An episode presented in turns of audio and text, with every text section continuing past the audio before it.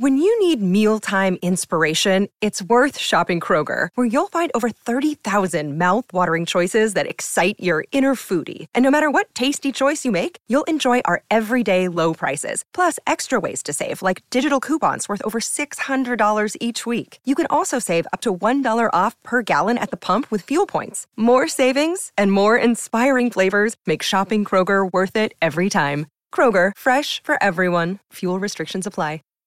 Save big on brunch for mom, all in the Kroger app.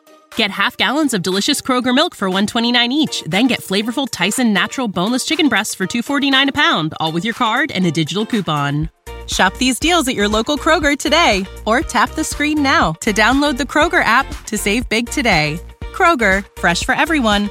Prices and product availability subject to change. Restrictions apply. See site for details.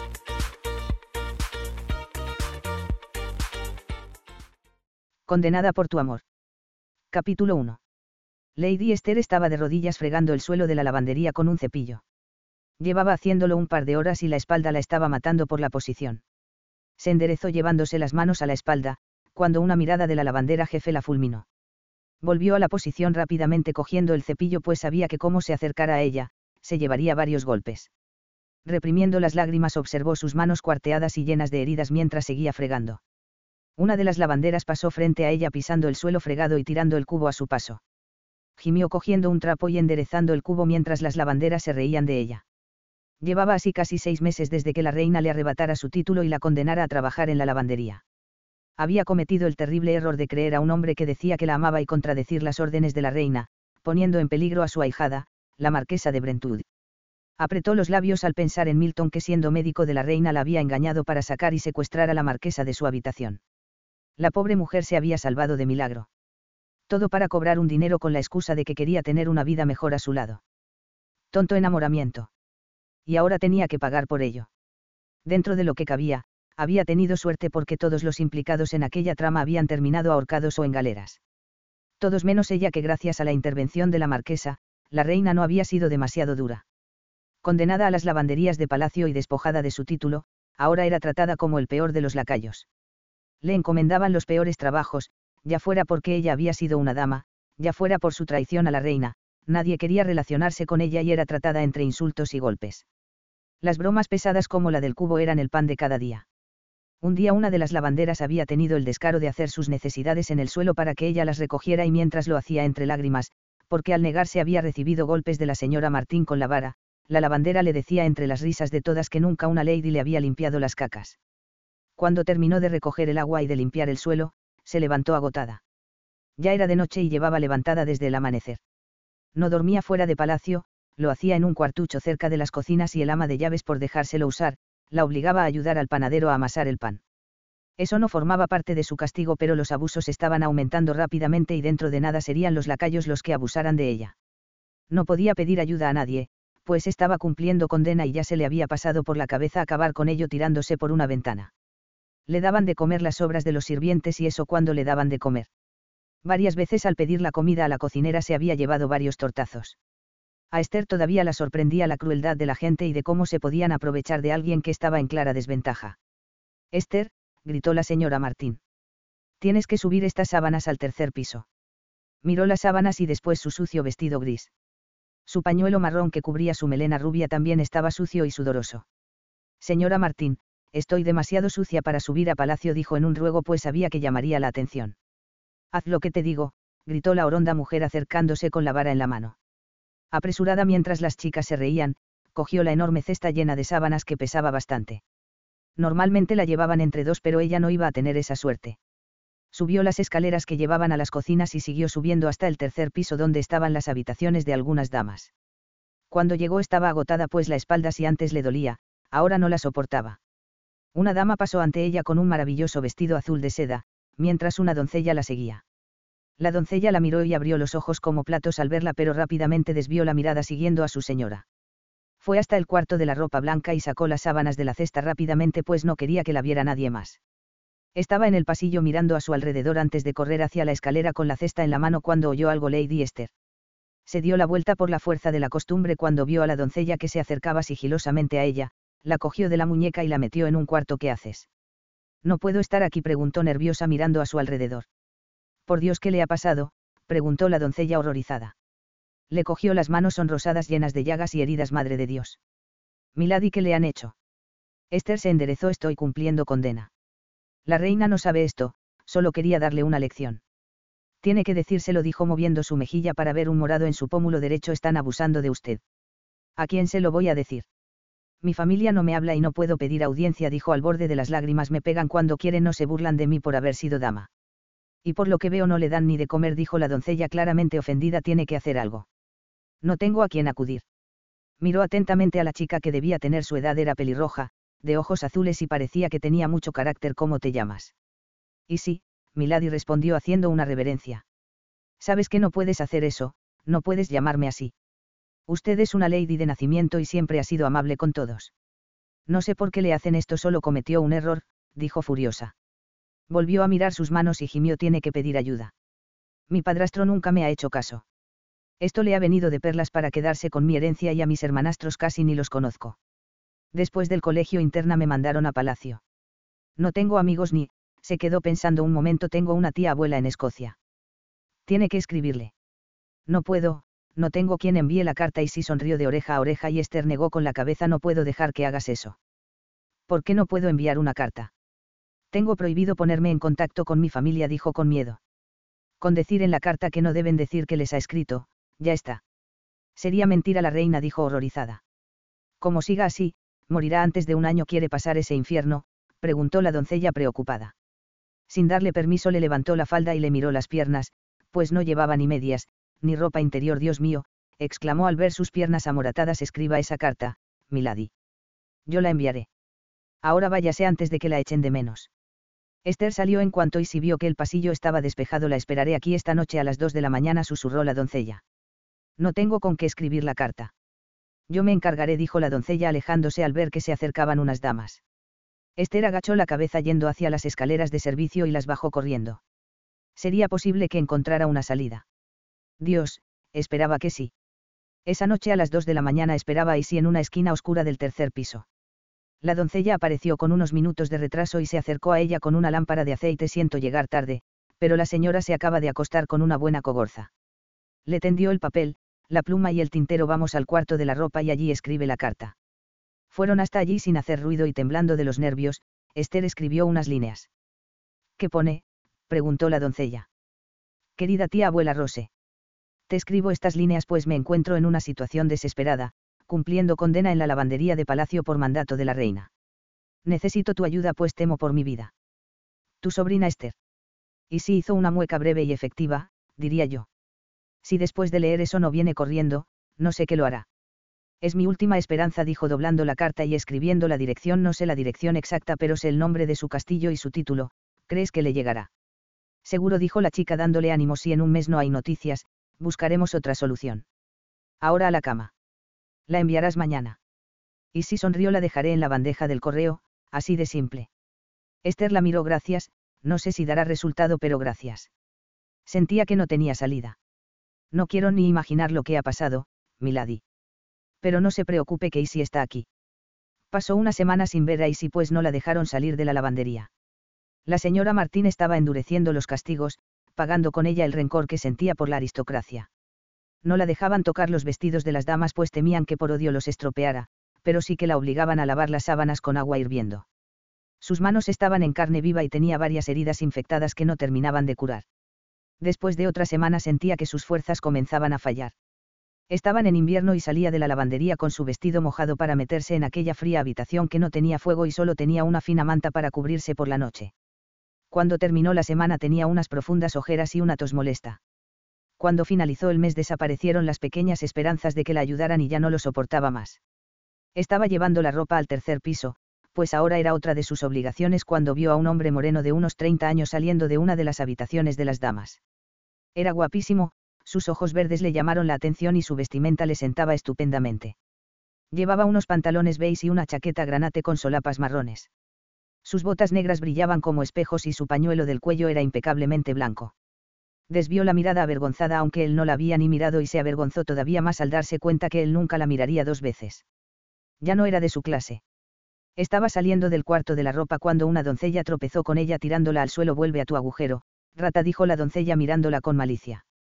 Esther levantó la palma de la mano pues al caer se había hecho daño en una de sus heridas, cuando vio unas botas debajo de su cara ¿Estás bien? preguntó una voz grave. Ella miró hacia arriba asustada y le miró con sus ojos azules y, milord dijo levantándose rápidamente y agachando la cabeza mientras hacía una reverencia. Seguro. Parecía que te habías hecho daño.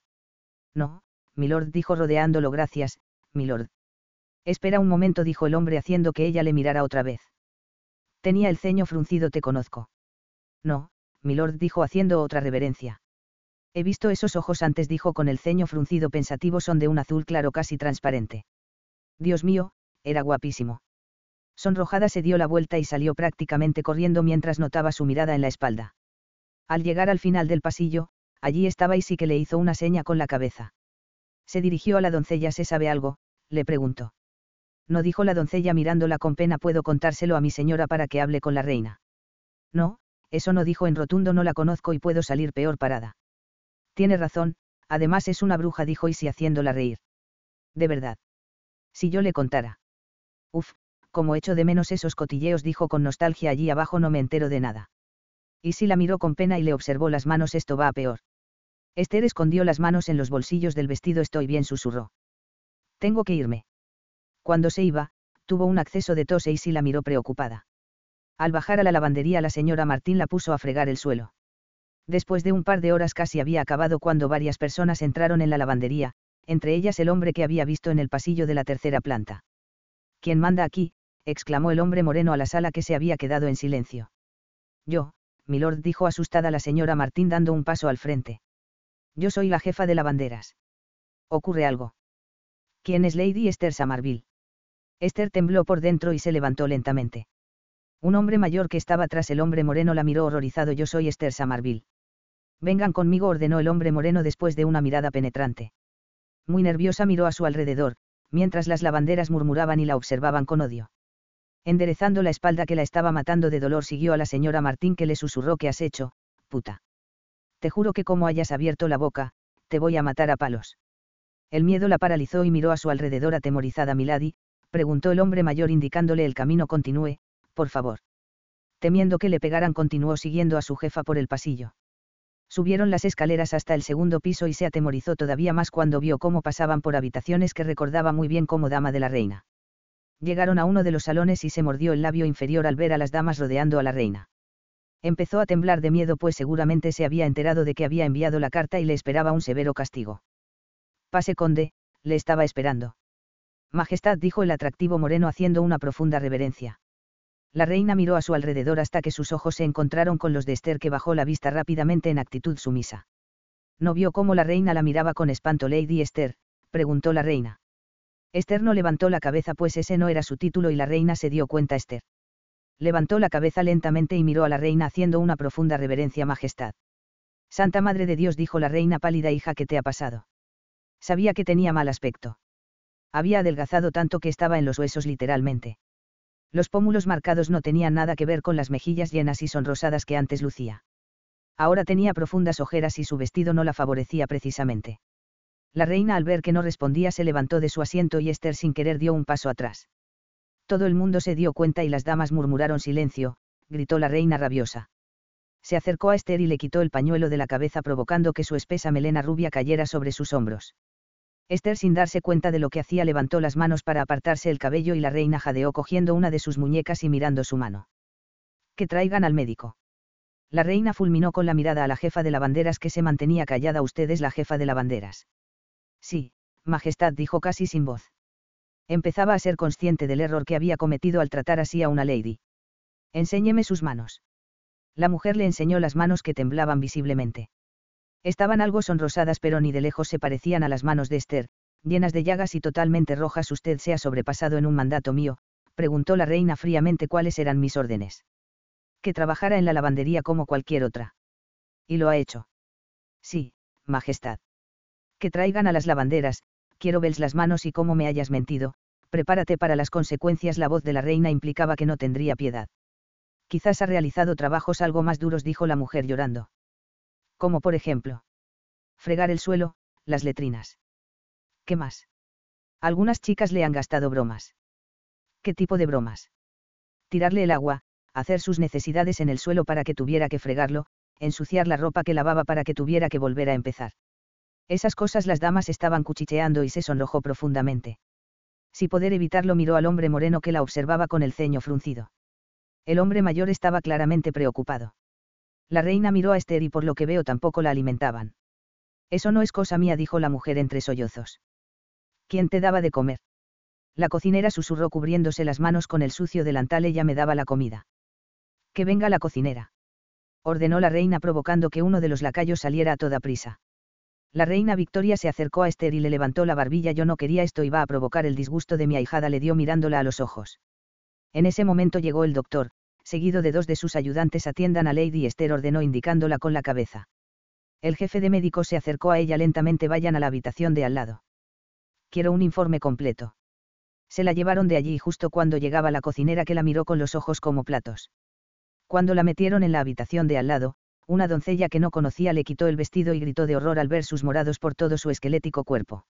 Uno de los doctores dio un paso atrás, Dios mío, susurró el doctor. Se abrió la puerta de golpe entrando la reina seguida del hombre moreno y Esther se dio la vuelta tapándose la cara mientras lloraba de miedo y vergüenza. No pudo ver cómo la reina Victoria y el conde observaron con pasmo los morados por todo su cuerpo que apenas eran piel y huesos. Su cuerpo demostraba la clase de tortura a la que había sido sometida. Furiosa de rabia la reina salió de la habitación dando gritos mientras el hombre salía lentamente. Ya se han ido, Milady dijo la doncella suavemente le voy a traer un baño, ¿le parece bien? La miró con ojos llorosos un baño. Sí, para que se bañe después de que los doctores la atiendan. Dijo con una sonrisa. Uno de los médicos se acercó lentamente Milady, siéntese en la cama dijo el doctor con ternura. Estoy bien dijo antes de toser solo tengo algo de tos. El hombre asintió mirando a sus compañeros vamos a revisarla le parece bien. Escucharon sus pulmones y le tomaron el pulso. Lo más doloroso fue la cura de sus manos pues le sacaron la infección para curar las llagas apretándoselas fuertemente y gritó de dolor. Cuando terminaron tenía las manos cubiertas de una crema y vendadas. No podía mojarlas, así que cuando los médicos se fueron la doncella fue la que la bañó. Estaba lavándole el cabello cuando entró Isi con una bandeja. Le guiñó un ojo y Esther sonrió de agradecimiento. Milady, la reina va a venir a verla en cuanto cene. Esther perdió la sonrisa asustándose, no tiene que preocuparse, Milady. Todo va bien. La doncella que le lavaba el cabello frunció el ceño e Isi salió de la habitación rápidamente. Le pusieron un camisón de seda con una bata a juego que era realmente maravillosa, incluso se pudo perfumar pues había un frasco de perfume. No pudo cenar ni un cuarto de todo lo que le habían traído, pues su estómago estaba cerrado y tomó una infusión que le habían recetado los médicos se tumbó en la cama sintiéndose agotada cuando la puerta se abrió entrando la reina, el hombre moreno y el anciano Lady Esther dijo la reina acercándose no se levante añadió al ver que hacía el amago. Agachó la mirada a sus manos vendadas como si fuera una sirvienta y la reina chasqueó la lengua míreme. Levantó la cara y vio que la reina todavía estaba enfadada. Tembló por dentro tengo entendido que escribió una carta a su tía abuela su temblor se hizo evidente. Sí, Majestad dijo preparada para el castigo que vendría. El conde de Ackford ha venido desde Escocia pues su tía abuela está muy delicada, dijo la reina mirando al hombre moreno, no debes preocuparte por contradecir mis órdenes, no habrá represalias por eso. Nunca hubiera querido que pasara esto pues mi intención era darte una lección, no que murieras por los maltratos de mis subordinados. Desgraciadamente mi ahijada tenía razón y estoy muy disgustada. Esther se mordió el labio inferior pues sabía que la marquesa de Brentwood no quería que la enviaran a la lavandería, te irás a Escocia en cuanto estés recuperada. Tu tía abuela te está esperando te devuelvo tus privilegios de nacimiento. Totalmente sorprendida respondió casi sin voz gracias, Majestad. La reina apretó los labios el conde te acompañará hasta la casa de tu tía. Miró al conde que estaba muy serio observándola con los brazos cruzados me parece que no os conocéis, aunque sois familia. Es primo segundo tuyo. Eso la sorprendió pues no recordaba a ningún primo segundo conde dijo inclinando la cabeza. Milady el hombre hizo una ligera reverencia pero la reina continuó hablando. Dentro de seis meses volverás a Londres y serás presentada en sociedad. Eso sí que la sorprendió, pues para todo el mundo estaba perdida. Pero. Serás presentada en sociedad y te casarás con un par del reino, dijo la reina sin dar opción, lo harás con mi respaldo. Es mi manera de resarcirte por el daño causado. Que la reina hiciera eso era un honor, necesitas algo más, una idea se le pasó por la cabeza y sonrojada pidió en voz baja, puedo pedir que cierta doncella venga conmigo. La reina sonrió, imagino que habrá sido la que envió la carta. ¿Quién es? Esther se mordió el labio inferior y sí. Su Majestad estaba contenta porque había confiado en ella y se notó pues será Isi la que te acompañará y será tu doncella a partir de ahora. Sonrió como si le hubiera hecho el mejor regalo del mundo y el conde entrecerró los ojos perdiendo la sonrisa te enviaré varios vestidos y cosas necesarias para el viaje. Mientras tu padre te envía tus cosas a Escocia. Esther entrecerró los ojos no me enviará nada, Majestad. Eso ya lo veremos la reina se retiró y el conde se la quedó mirando. Ella avergonzada por estar en ropa de cama miró sus manos. Al ver que no hablaban, quedándose allí el conde de Ackford y el hombre mayor, levantó la vista tímidamente algo más. El anciano sonrió permítame que me presente, Milady. Soy el señor Templeton. El secretario de la duquesa viuda. También viajaré con ustedes. Encantada, señor Templeton. Espero que sea un viaje muy agradable. Nunca has viajado a Escocia, dijo el conde con desprecio. Esther perdió la sonrisa, no. En realidad nunca he viajado a ningún sitio. Esos ojos verdes la traspasaron viajaremos en cuanto estés en condiciones. Por mí, mañana mismo. No hace falta apresurarse tanto, Milady. Dijo amablemente el señor Templeton tiene algo de fiebre y un catarro, por no hablar de las heridas. Su tía abuela desea verla pero no en esas condiciones. Y el viaje dura varios días. Esther sonrió al hombre gracias. Nos retiramos para que descanse, dijo el hombre mirando al conde que parecía enfadado Steven. Sí, será mejor que nos vayamos, dijo entre dientes. Cuando salieron de la habitación se quedó mirando la puerta un rato pues cualquiera se daría cuenta de que ese hombre estaba enfadado con ella. Se quedó dormida en cuanto puso la cabeza sobre la almohada y por primera vez en meses no tuvo sobresaltos, ni pesadillas. Descansada abrió los ojos y sonrió al ver las sábanas blancas. Buenos días, Milady dijo y sí sonriendo al otro lado de la cama mirándola con picardía nos libramose. Esther se echó a reír asintiendo con la cabeza sí, gracias a Dios se sentó en la cama apartando su pelo rubio. ¿Te molesta que te haya reclamado? No, dijo sonriendo estoy encantada. La bruja empezaba a tener la mano suelta. Lo siento, y sí. La doncella chasqueó la lengua señora, aquí tiene el desayuno y tiene que comer porque quiero sacarla de palacio cuanto antes. ¿Crees que estoy en peligro de volver a la lavandería? preguntó con miedo. No, la reina está furiosa. Pero es mejor alejarse por si acaso cambian los vientos, dijo mirándola a los ojos. Esther asintió y empezó a comer. Hoy se levantará de la cama. Puedo. Podemos salir al jardín a que le dé un poco el aire. Aunque hace frío, el aire fresco le vendrá bien. ¿Y el catarro? La doncella la miró con el ceño fruncido. Tiene razón, hoy se queda en la habitación y si mañana sigue teniendo tos, lo hablamos. Cuando vio que no podía más le quitó la bandeja pero. Tampoco quiero que lo vomite. Fue a abrir el armario y Esther abrió la boca al ver por lo menos veinte vestidos. ¿Y eso? La reina tiene remordimientos, dijo sacando uno de seda gris perla a que es precioso. O sí dijo levantándose para ver los vestidos. Uno verde agua la volvió loca y lo sacó para ponérselo delante. Este es maravilloso, miró dudosa a la doncella, me quedará bien. La doncella se mordió el labio inferior, Milady casi no tiene pecho. Esther se sonrojó, pues era lo primero que le había adelgazado. Tiene que engordar un poco, pero en primavera le quedará perfecto. Esther alejó el vestido dándoselo a si tan mal estoy, preguntó mirándose al espejo. Uf dijo pasándose una mano por el pómulo. Esto no tiene arreglo ya. Era muy hermosa y volverá a serlo. ¿Me conocías? Claro, por eso la reconocí, dijo la doncella metiendo el vestido en el armario. Milady no se acuerda de mí, pero la conocí el primer día que llegó a palacio. Mi anterior señora era la baronesa de Crafoot, pero falleció y en palacio la bruja se había quedado sin doncella, así que me quedé. La doncella la miró con una sonrisa el día que la conocí tiré una bandeja de la que salía de la habitación de la baronesa y usted me ayudó a recogerlo antes de que lo viera alguien y me regañaran. Esther no recordaba ese día y sonrió lo siento, pero no me acuerdo. Siempre tenía gestos así con la servidumbre, por eso me molestó tanto como la habían tratado dijo y siguiendo al tocador y cogiendo un cepillo de plata siéntese Milady, voy a peinarla. Mientras la cepillaba le contaba lo que había pasado en palacio los últimos meses y se alegró mucho cuando se enteró del embarazo de la marquesa de Brentwood. Me alegro mucho, es una buena mujer. Sí, pasó mucho al principio de su matrimonio, pero ahora es muy feliz. Su marido la adora y todo el mundo dice después del ejemplo del marqués que no hay nada mejor que casarse con un calavera. Esther echó una risita y si asintió me gusta verla reír, la miró a través del espejo. ¿Crees que es cierto? ¿El qué? preguntó la doncella distraída mientras le cepillaba el cabello que es mejor casarse con un calavera se miraron a los ojos a través del espejo. No sé. Nunca se sabe si está reformado, pero está claro que han corrido lo suyo antes de casarse y supongo que con la mujer adecuada. Esther asintió tengo que casarme. Lo sé, no se habla de otra cosa. Pero encontraremos a uno adecuado. Mi padrastro aprovechará la situación para no darme mi dote, dijo preocupada, seguro que ya se ha gastado mi dinero y no tengo nada.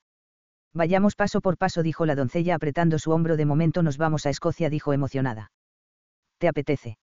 Mi madre era escocesa y tengo muchas ganas de conocerlo, dijo con una sonrisa de oreja a oreja. Lo pasaremos bien, dijo resuelta a aprovechar la vida que hasta el día de ayer pensaba que se había acabado. Sí, exclamó la doncella, viviremos aventuras. Esther se volvió, disfrutaremos de la vida. Y comeremos lo que nos dé la gana. Esther se echó a reír al verla disfrutar de esa manera, sabes lo que no he hecho nunca. ¿El qué? preguntó la doncella interesada. Nunca he ido a un baile, ni me he tomado una copa de champán, nunca he bailado con un hombre, abrió los ojos como platos y eso que he vivido aquí en palacio. Y si la miró divertida, ¿la han besado alguna vez? No. Se echaron a reír cuando llamaron a la puerta y se callaron al instante. Y si le entregó la bata y se la puso rápidamente adelante. Los médicos entraron en el dormitorio y Esther les observó. Lady Esther dijo el doctor acercándose para hacer una reverencia. ¿Cómo se encuentra? Mucho mejor, gracias. Entró en ese momento el conde y Esther se sonrojó intensamente pues recordaba muy bien que la había visto desnuda. Se ha tomado las infusiones. Sí, ayer noche y hoy por la mañana. Y ahora que lo dice casi notoso dijo dándose cuenta. El hombre sonrió me permite verle las manos. Esther las extendió y eficientemente le quitaron las vendas. El conde al ver las heridas apretó los labios pero no dijo nada, le quedará alguna cicatriz, Milady dijo el doctor apenado. Y, preguntó sin importarle estoy viva, no le parece suficiente. El doctor la miró a los ojos y asintió con una sonrisa muchas ladas que conozco montarían un escándalo. Muchas ladas no se han pasado siete meses en el infierno. Murmuró entre dientes para sí sin darse cuenta que la habían oído. Al manipular sus heridas hizo un gesto de dolor y el conde dio un paso al frente tiene que hacerle daño. Lo siento, Milady. Esther miró al conde está haciendo su trabajo. Y sí carraspeó y la miró.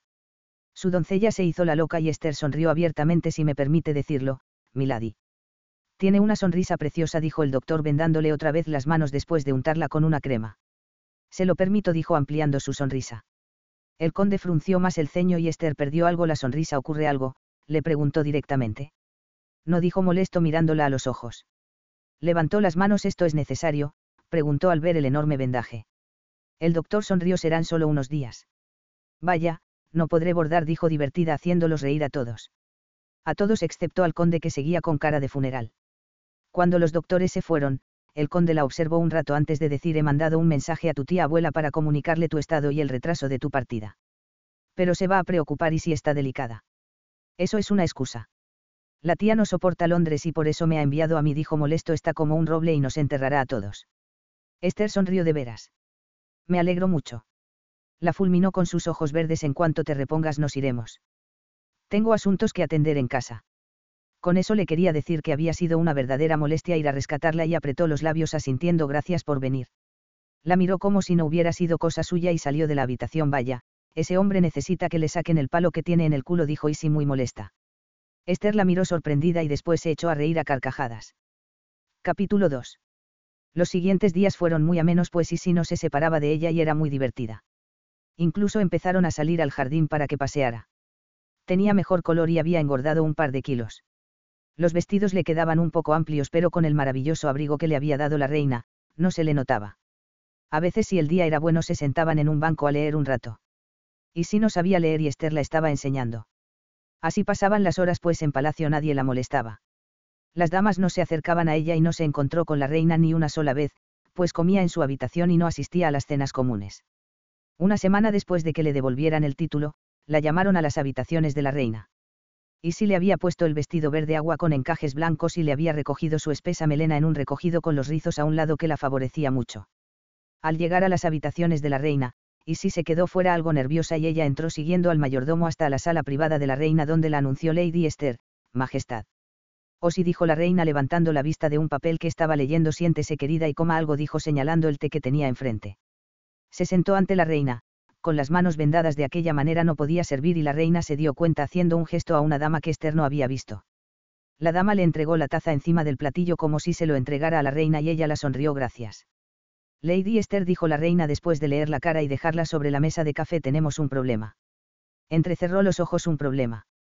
Su padrastro se está poniendo muy pesado dijo como si estuviera harta me reclama su tutoría.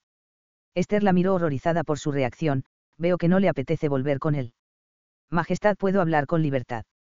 Por supuesto, querida. Solo quiere que vuelva por mi dinero, Majestad. Aunque no sé lo que quedará de mi fortuna, pues él es mi tutor, la reina frunció el ceño. Tenía plenos derechos sobre tu fortuna. Nunca me han explicado bien los términos del testamento de mi madre porque en cuanto falleció inmediatamente me enviaron a un internado. Pero sé que aparte de mi fortuna que era cuantiosa también había una suma considerable para mi dote. La fortuna sería mía cuando me casara y la dote para mi esposo, pero ahora no tengo ni idea de lo que queda de todo eso. La reina asintió entiendo. Haré que alguien lo averigüe. Gracias, Majestad dijo muy agradecida. De momento te irás a Escocia y cuanto antes mejor. Cuando vuelvas a Londres ya veremos lo que pasa. Respecto a eso dijo dudosa dejando el platillo sobre la mesa nadie va a recibirme en su casa. Eso déjamelo a mí dijo la reina sonriendo te veo mejor. Gracias, Majestad.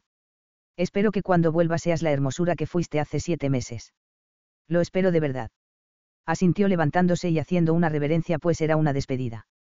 Al salir de las habitaciones de la reina y si la esperaba impaciente ¿qué ha pasado?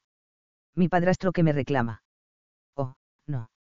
Tranquila dijo con una sonrisa de oreja a oreja nos vamos a Escocia. Y si reprimió un chillido calla loca, exclamó riendo mirando a su alrededor mientras se reían a carcajadas bajo la atenta mirada de la Guardia Real. Sonrojándose salieron de allí a la carrera, mientras reían como chiquillas. Al entrar en su habitación ya no reprimieron las risas. Para celebrarlo Isi fue a la cocina y trajo un enorme trozo de tarta de chocolate. Estaban sentadas en el suelo comiendo la tarta entre las dos cuando se abrió la puerta de golpe y el conde entró en la habitación. Isi se levantó rápidamente pero Esther no se molestó. Estaba recuperando la confianza y chupó la cucharilla mientras miraba al conde con la ceja levantada no sabe llamar. ¿No tienes una mesa para comer? preguntó irónico puesto que no tiene modales no sé qué hace criticando los míos, dijo levantándose y poniendo sus brazos en jarras. El conde entrecerró los ojos y ella preguntó quería algo. Comprobar cómo estabas, dijo molesto mirando sus manos vendadas, veo que pareces estar mejor. Estoy muy bien, gracias. ¿Crees que podrás viajar pronto? Sé que está impaciente, pero los médicos todavía me están curando las manos. ¿No te las puede curar tu doncella? preguntó señalando a sí que simulaba no oír nada. Esther se agachó a recoger el plato de tarta y comió otro trozo para luego encogerse de hombros. El conde entrecerró los ojos y ella se metió otro trozo enorme en la boca. ¿No puedes dejar eso un momento? preguntó molesto. Tengo que engordar, son órdenes del médico, dijo divertida con todos los dientes negros por el chocolate. El conde puso los ojos en blanco. Ten cuidado, no te pases al otro extremo. Esther entrecerró los ojos por ese comentario malicioso cuando sabía de sobra que tenía que engordar, así que dijo inocentemente a muchos hombres le gustan las mujeres voluptuosas. Las curvas están de moda, así que si me paso no tendrá importancia. Y si reprimió una risita y el conde la miró molesto entonces. ¿Entonces qué? preguntó con la boca llena. ¿Cuándo podrás viajar? exclamó enfadado. Cuando el médico me diga que puedo ir, me dijo como si fuera estúpido. Furioso fue hasta la puerta y la abrió de golpe. ¿Ya se va? preguntó divertida que tenga un buen día. En cuanto salió dando un portazo, Esther se echó a reír. Tenga cuidado, Milady. Parece peligroso. Estoy harta de ese estirado. Siempre me mira enfadado y no he hecho nada. Ahora lo hará con razón, dijo antes de comerse el último trozo. Voy a por más. Si quieres para ti, preguntó encogiéndose de hombros mirándose al espejo. Estaba más guapa pero todavía le hacían falta unos kilos. Ese hombre era idiota. Se miró un brazo levantando la manga. Los morados estaban desapareciendo quedando apenas unas manchas amarillentas. Y si la observó con una sonrisa no tiene que preocuparse por lo de engordar. Lo se respondió molesta para después sonreír, lo ha dicho para molestarme. ¿Sabe que ya se ha llevado a la mitad de las damas a la cama? preguntó divertida. Esther perdió la sonrisa y miró a Isi de veras. Oh sí, es un auténtico calavera. No pienses tonterías. No las pienso. Solo digo lo que veo, la sonrisa pícara de la doncella la hizo echarse a reír. Con él. ¿Por qué no? Es guapo, conde y seguro que besa, um. Y sí no sé lo que le molesta de Milady, pero en cuanto pase unas horas con él en el carruaje y la conozca cambiará de opinión, dijo muy segura. Cuatro días después comprobó que la teoría de Isi no daría resultado, pues el conde no se subió al carruaje, sino que iba montado en un hermoso pura sangre negro escoltando el coche. El señor Templeton era muy agradable y les hizo las primeras horas muy amenas, con historias sobre su tía abuela que por lo visto era una mujer increíble.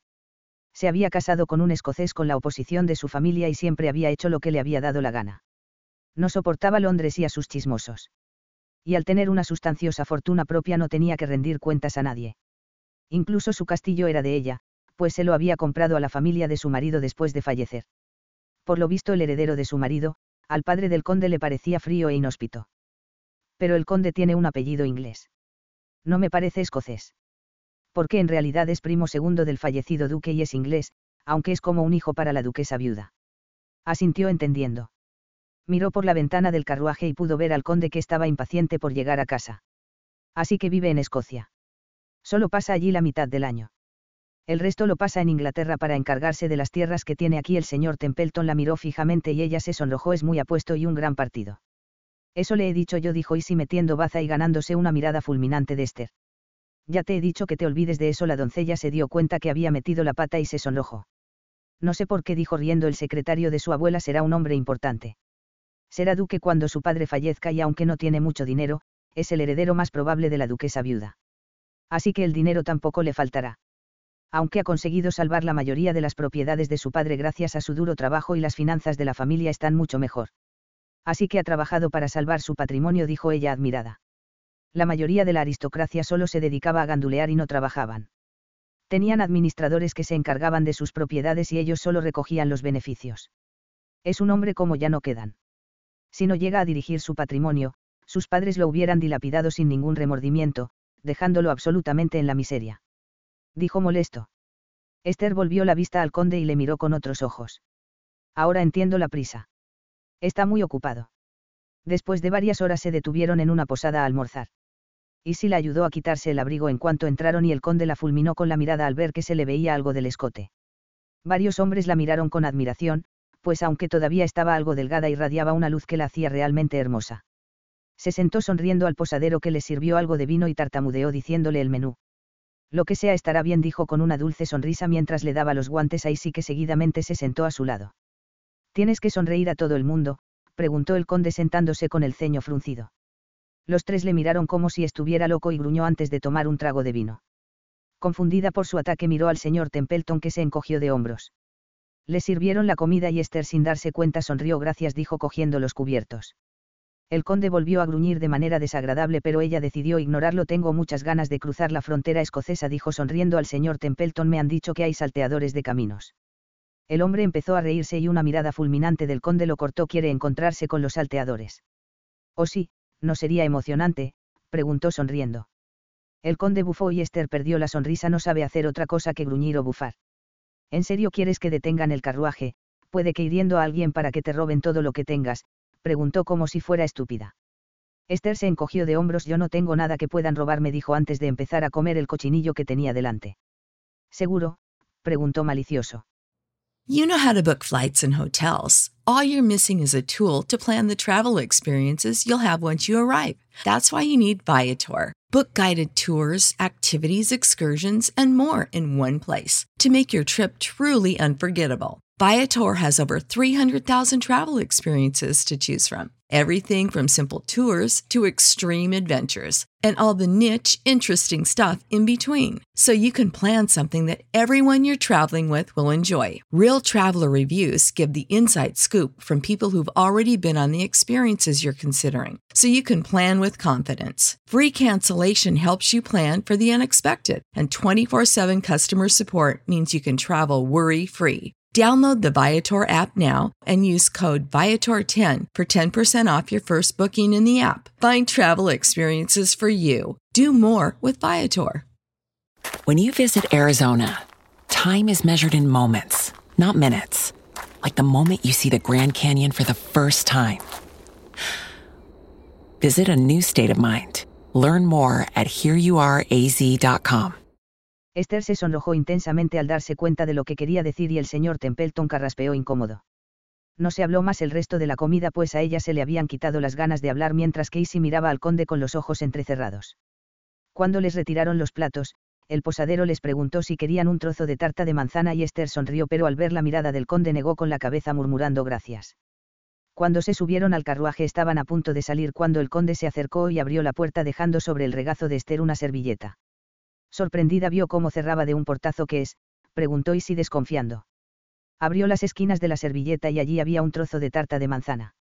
El señor Templeton se echó a reír mientras el carruaje comenzó el camino y Esther miró al exterior pero no vio al conde. Sonriendo cogió el trozo de tarta invitando a los demás que negaron con la cabeza. Ese trozo de tarta le supo a Gloria porque aunque le había dicho que no se pasara comiendo, bien que la alimentaba. El traqueteo del coche la hizo dormitar pero el sombrero le impedía apoyar bien la cabeza, así que se lo quitó. Se quedó dormida sobre el hombro de Isi que también durmió sobre la cabeza de su señora.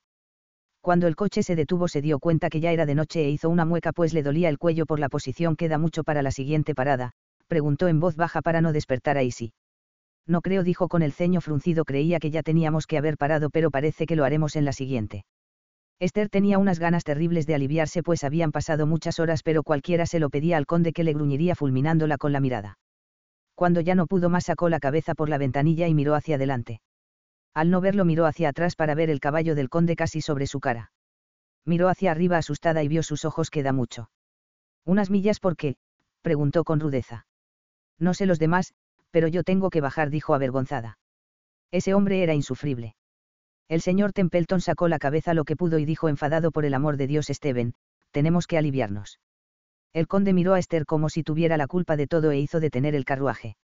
Ya estaba muy oscuro e sí que se había despertado, insistió en que tuviera cuidado mientras sujetaba el vestido para que no tropezara Esther, no te alejes mucho, gritó el conde sacando su arma. Igual teme que nos asalte una ardilla, dijo Isi haciendo reír a Esther que se acercó a un enorme árbol aquí, Milady. Aquí no la ven. Gracias a Dios susurró de alivio. Miró hacia la carretera y se dio cuenta de que el conde miraba en su dirección con el arma en la mano. Está segura que no me ve. Isi miró hacia la carretera y se puso delante. Ahora seguro que no. Se agachó y gimió de alivio. Este hombre es un torturador. Seguro que él se ha bajado del caballo y nadie se ha enterado. Dijo la doncella molesta es inhumano llevar a una dama atravesando el país a toda prisa. Después de subirse sus calzones y de bajarse las faldas esperó a Isi. Juntas rieron al ver una ardilla y el conde les gritó queréis daros prisa, maldita sea. Esther puso los ojos en blanco y con unas zancadas muy poco femeninas volvió al carruaje parando a su lado mientras le sacaba la lengua. Él arqueó una ceja viéndola subir al carruaje sin ayuda, levantando las faldas hasta las rodillas y enseñando los bordados que sus medias tenían a la altura de los tobillos. Una media hora después llegaron a la posada y Esther sonrió de felicidad pues así podía estirar las piernas. No estaba acostumbrada a estar tanto tiempo sentada y le dolía el trasero. Cuando entraron las llevaron a las habitaciones. Esther compartiría la suya con su doncella y los hombres compartirían la otra. ¿Se cambia de vestido, Milady?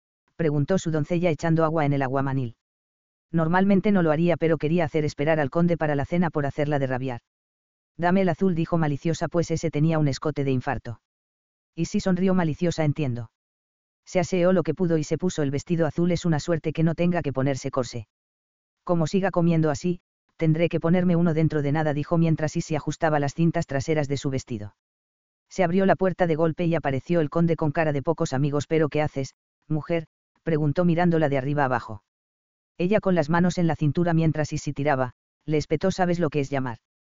Estoy empezando a pensar que lo que quiere es pillarme desnuda. Ya te he visto y no mereces la pena. Isi jadeó de indignación mientras Esther intentó encajar el golpe pero le había dolido y se giró para que no viera cuánto saldremos enseguida. Puede salir, milord, exclamó Isi con ganas de golpearlo. Él la miró apretando los labios y salió la habitación dando un portazo. Este hombre, Isi miró a su señora que se miraba al espejo aparentando indiferencia, no le haga caso, Milady.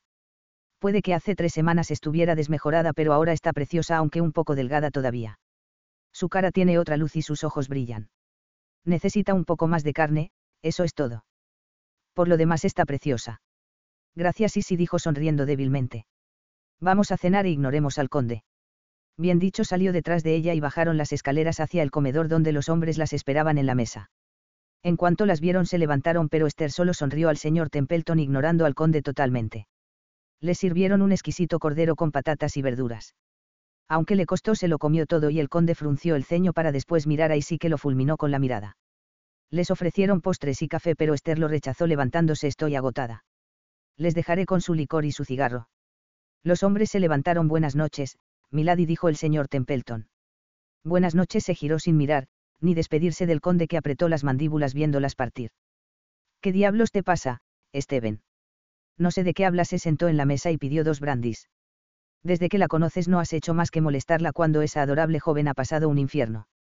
Ella se lo buscó por lo que he oído, dijo rabioso. ¿Qué diablos ha hecho aparte de enamorarse de un joven que se aprovechó de ella para conseguir lo que quería? Y lo reconoció todo. La reina ha reconocido que se equivocó con ella. El conde gruñó antes de beber un trago. Eres desagradable con ella y no te ha hecho nada. Todavía murmuró provocando que su amigo le mirara enfadado. Ya entiendo lo que pasa. Temes que se quede con la herencia si se gana a la duquesa. Es una familiar más directa que yo, que solo soy pariente por matrimonio. Tendría más derecho pues es de su sangre. Dijo molesto. Esteban, no te das cuenta que esa muchacha vio como única salida enviar esa carta. Preferías que no lo hubiera hecho. Habría muerto en un par de meses. El conde pareció avergonzado, claro que no. Pero no puedo evitar sentirme molesto por toda esta situación. Tener que venir yo y ver lo que le hicieron, me ha revuelto las tripas. Encima tengo que llevarla a mi casa durante meses. El señor Templeton entrecerró los ojos, es muy agradable y todavía no entiendo tu comportamiento. El conde sonrió apoyando la espalda en el respaldo de la silla, sabes que la conocía. ¿De veras? Sí, debía tener cinco años. Yo había ido con la abuela a Londres para las segundas nupcias de su madre. Dijo con una sonrisa. Nada más verme me pegó una patada en la espinilla. Su amigo se echó a reír porque. ¿Por qué me llamo Steven como su padrastro? Pensó en aquel día era una muñequita de rizos rubios y con unos ojos increíbles, parecían de un azul transparente. Sigue teniendo unos ojos maravillosos y es muy guapa. Cuando engorde un poco van a tener que quitarle los pretendientes a puñetazos. Eso le quitó la sonrisa al conde y Templeton se levantó me voy a la cama. Mañana va a ser un día largo al ritmo que nos llevas. Quiero llegar cuanto antes. De eso ya nos hemos dado cuenta. A la mañana siguiente un fuerte golpe en la puerta las despertó. Como estaba acostumbrada a madrugar no le costó levantarse. Se puso un vestido de viaje de terciopelo azul pues el día anterior había pasado un poco de frío, aunque no había dicho nada por no molestar. Con su chaquetilla a juego y su sombrero bajó a desayunar. Las miradas de admiración al verla la siguieron hasta la mesa donde estaban sus acompañantes que no se perdían detalle. Se levantaron en cuanto llegó hasta la mesa, buenos días dijo radiante sin pensar en lo ocurrido la noche anterior. En cuanto se sentaron en la mesa le sirvieron el desayuno y comió con ganas pues sabía que en unas horas no se llevaría nada al estómago. Estaba tomando otro té cuando el conde la miró a terminado, Milady. Sí, conde dijo dejando el té a la mitad. Se levantó y el conde miró su taza apretando las mandíbulas mientras se levantaba si no había terminado. Oh, da igual dijo ella con una sonrisa podemos irnos. La doncella le fulminó con la mirada antes de seguir a su señora. Estuvieron sentados en el carruaje un rato pues todavía no habían cargado los baúles, así que de todas maneras tuvieron que esperar. Increíble murmuró y indignada. Tranquilízate y disfruta, dijo sonriendo a su amiga. Cuando emprendieron el viaje decidieron inventar historias absurdas y se rieron los tres un rato. Estaban hablando de cómo era el sitio a donde iban cuando se detuvieron. Ya es hora de comer, preguntó sorprendida por lo rápido que había pasado. No creo el señor Templeton sacó la cabeza y la metió rápidamente, no quería un asalto. Pues ahí lo tiene, Milady. Esther emocionada sacó la cabeza por la ventana, métete dentro, mujer, exclamó Steven furioso con el arma en la mano. Ella no le hizo caso sin dejar de mirar a su alrededor. Cuatro hombres a caballo les apuntaban con escopetas. Veo que la dama quiere conocernos, dijo divertido el que parecía el cabecilla. Era bastante atractivo, rubio de ojos marrones, la miraba atentamente con una sonrisa en la boca. Ella sonrió y Steven puso el caballo entre ella y el salteador. Si nos dan el dinero y las joyas nos iremos por donde hemos venido. Steven no bajaba el arma y ella frunció el ceño. Baja la pistola, susurró. Cállate. ¿Quieres que te metan un tiro? La dama tiene razón. Baje el arma, el salteador se puso serio. Nosotros somos cuatro y ustedes solo tienen dos armas. ¿Quién cree que saldrá perdiendo? Esteban bajó el arma. Ahora baje de ese hermoso caballo para que pueda volver a ver a esa maravillosa mujer. Gruñendo se apeó del caballo y lo apartó. El salteador sonrió a Esther que volvió a sonreír. Baje del carruaje, Milady. Y si la agarró por la cintura ni se le ocurra. Milady no se mueva de aquí, suplicó el señor Templeton. Es necesario, preguntó ella mirando al salteador no llevo joyas y no tengo dinero. Los salteadores se echaron a reír lo siento Milady, pero es necesario. Esther miró al conde y abrió la puerta del carruaje. Saltó del coche y se acercó al conde. Los demás, bajen, ordenó el guapo atracador. Y si bajó antes que el señor Templeton colocándose los cuatro juntos.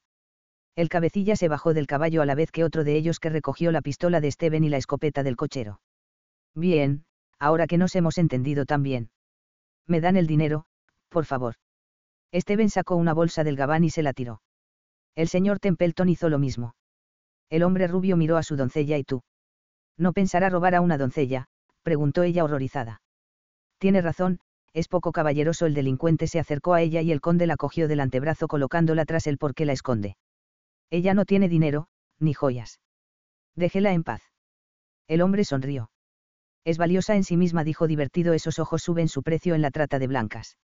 Oiga, exclamó ella saliendo de detrás de Steven que la volvió a agarrar para colocarse ante ella. No te preocupes, preciosa, en todo caso te guardaría para mí, dijo divertido mientras sus compañeros se reían. Eso la asustó y se pegó a la espalda del conde, aunque el atracador la agarró del brazo arrastrándola ante él, cogiéndola por la cintura para pegarla a su cuerpo y levantándole la cara para mirarla a los ojos.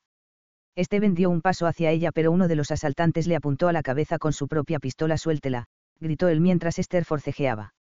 Tranquilo amigo susurró con una sonrisa mirándola a los ojos solo voy a robarle algo que no echará de menos. Antes de que se diera cuenta la estaba besando en los labios y Esther abrió los ojos como platos pero cuando se los acarició suavemente no pudo evitar cerrar los ojos pues era muy agradable. Cuando se separó de ella estaba totalmente obnubilada y ni se dio cuenta de que Steven la había cogido por la cintura acercándola a su costado. Miró a Icy y la doncella soltó una risita. El delincuente la miró guiñándole un ojo y se sonrojó intensamente todavía encantada con lo que había sentido. Suspiró al verle subir al caballo ganándose una mirada fulminante del conde pero le dio igual. Un bandolero le había dado su primer beso. Cuando se fueron el conde la giró de golpe estás loca. Todavía con una sonrisa miró a su doncella ignorándolo Esther, exclamó el conde furioso sube al carruaje, la empujó hasta el coche y la cogió por la cintura tirándola dentro. Este ven, exclamó el señor Templeton pasmado mientras el conde cogía las riendas del caballo y se subía. Subir al carruaje. Ahora. Y si se subió rápidamente para atender a su señora, que se intentaba levantar del suelo del coche donde la había tirado. Hizo una mueca al sentarse en el asiento colocándose el sombrero que se le había torcido totalmente. ¿Le ha hecho daño? preguntó su doncella preocupada me duele un poco la rodilla, susurró ella mientras el secretario subía y cerraba la puerta. El coche salió a toda velocidad. El cochero debía estar algo nervioso. Está bien, Milady. Sí, no se preocupe, había recibido golpes mucho más duros. Todavía estaba algo confundida por el comportamiento del conde, pero no pudo evitar sonreír otra vez haciéndolos reír por lo que había pasado. ¿Cómo ha sido? preguntó Isi. No se dudó por la pregunta al principio me sorprendió. Pero luego me gustó. El hombre no paraba de reír al ver su cara. Su primer beso se lo ha dado un asaltante de caminos, dijo Isi admirada. ¿Ha sido el primero? preguntó su amigo. Esther se sonrojó intensamente y respondió con una risita. Al poco se detuvieron en una posada. El conde estaba intratable gritando a todo el mundo. Fueron al aseo y se sentaron a la mesa.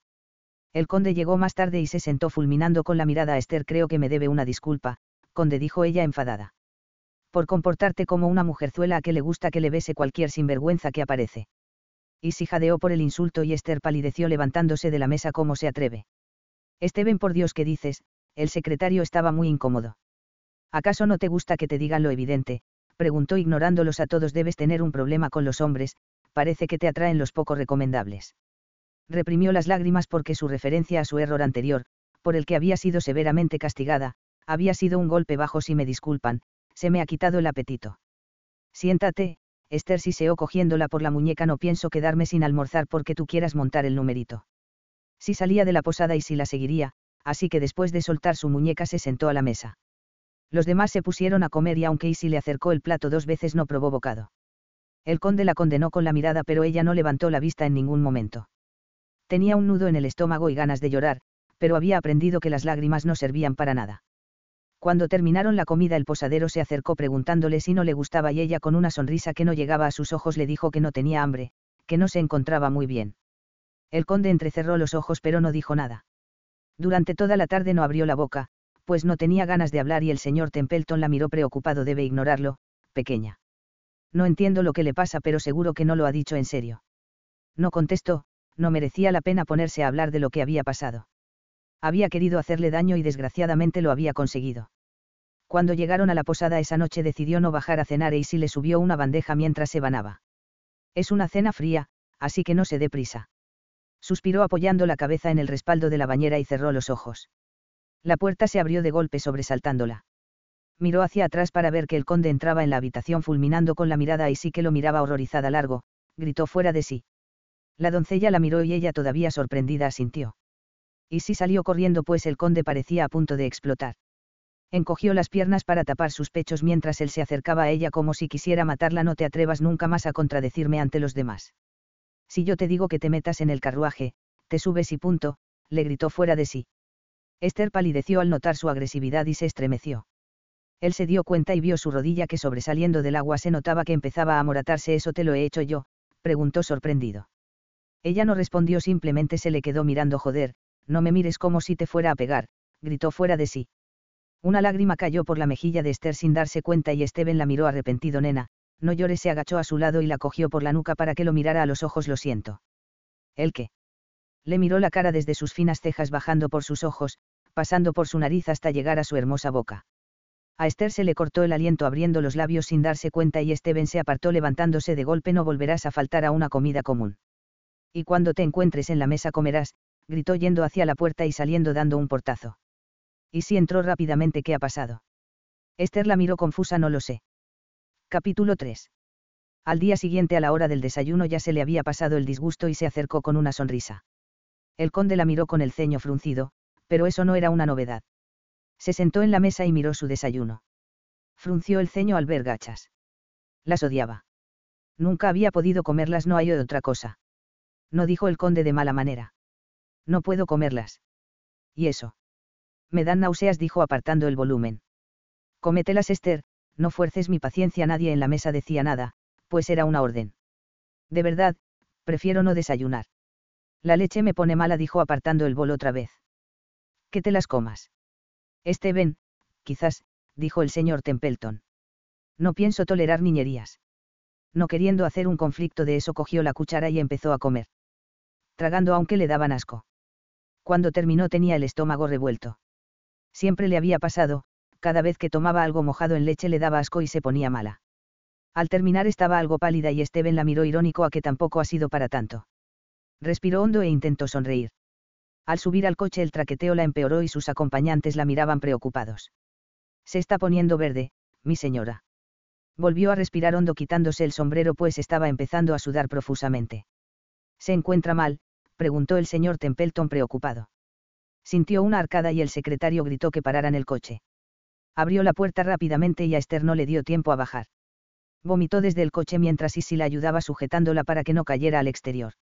Se puso malísima, tanto que pensaba que se desmayaría. Esteban al ver la situación la sacó del carruaje cogiéndola en brazos cuando pensó que había acabado. La llevó hasta la vera de la carretera mientras Isi mojaba un paño con agua. Totalmente agotada y con sudores fríos se dejó hacer, mientras Esteban le pasaba el trapo por la cara. Tenemos que llevarla a un médico. Si no la hubieras obligado a desayunar, esto no habría pasado. No sé lo que te pasa con esta muchacha, pero esto es el colmo Esteban, le gritó el secretario. Y si lloraba a su lado pues estaba muy pálida se va a morir. No se va a morir, gritó Steven asustándose por sus palabras. Otra arcada la sobrevino y él la colocó para que vomitara. Volvieron a pasarle el trapo mojado por la cara pues estaba sudando bastante y Steven le abrió la chaquetilla del vestido. Está casi sin sentido, dijo Isi temblando. La siguiente posada está a varias millas, dijo el conde preocupado al ver que no abría los ojos. Se levantó con ella en brazos. Templeton ata mi caballo al trasero del carruaje ordenó llevándosela en brazos. La cabeza de Esther cayó hacia atrás totalmente desmayada e Isi se la agarró histérica. Se metieron en el carruaje y Steven la echó sobre él mientras la abrazaba preocupado. Le dio dos palmaditas en la cara y al ver que no reaccionaba palideció Dios mío. Por unas malditas gachas. Dijo que le sentaban mal, gritó Isi con ganas de matarlo no tenía derecho. El señor Templeton tocó la vena del cuello de Esther y después cogió su muñeca tiene pulso. ¿Cómo puede pasar esto? Steven la abrazó y su cabeza cayó hacia atrás. Igual no tolera la leche, dijo la doncella muy nerviosa. La he visto tomar postres que tienen leche, dijo él. A ver qué dice el médico, dijo el secretario. Esther gimió tocándose el vientre, eso si encontramos un médico por aquí, dijo Steven muy serio. Llegaron a la posada y la bajaron del carruaje. Ya en la habitación y si la desnudó mientras iban a buscar al médico que vivía a varias millas. Esperaban tener suerte y que estuviera en casa. Al pasarle un trapo húmedo sobre la frente se despertó y le sobrevino otra náusea. Estaba vomitando en un cubo cuando el médico entró en la habitación seguido de Steven. Cuando apartó el cubo se dejó caer en las almohadas y el médico se hizo cargo de ella. ¿Qué ha pasado? Ha desayunado unas gachas y se ha puesto enferma, dijo Isi mirando con odio al conde que la ignoró para acercarse a Esther.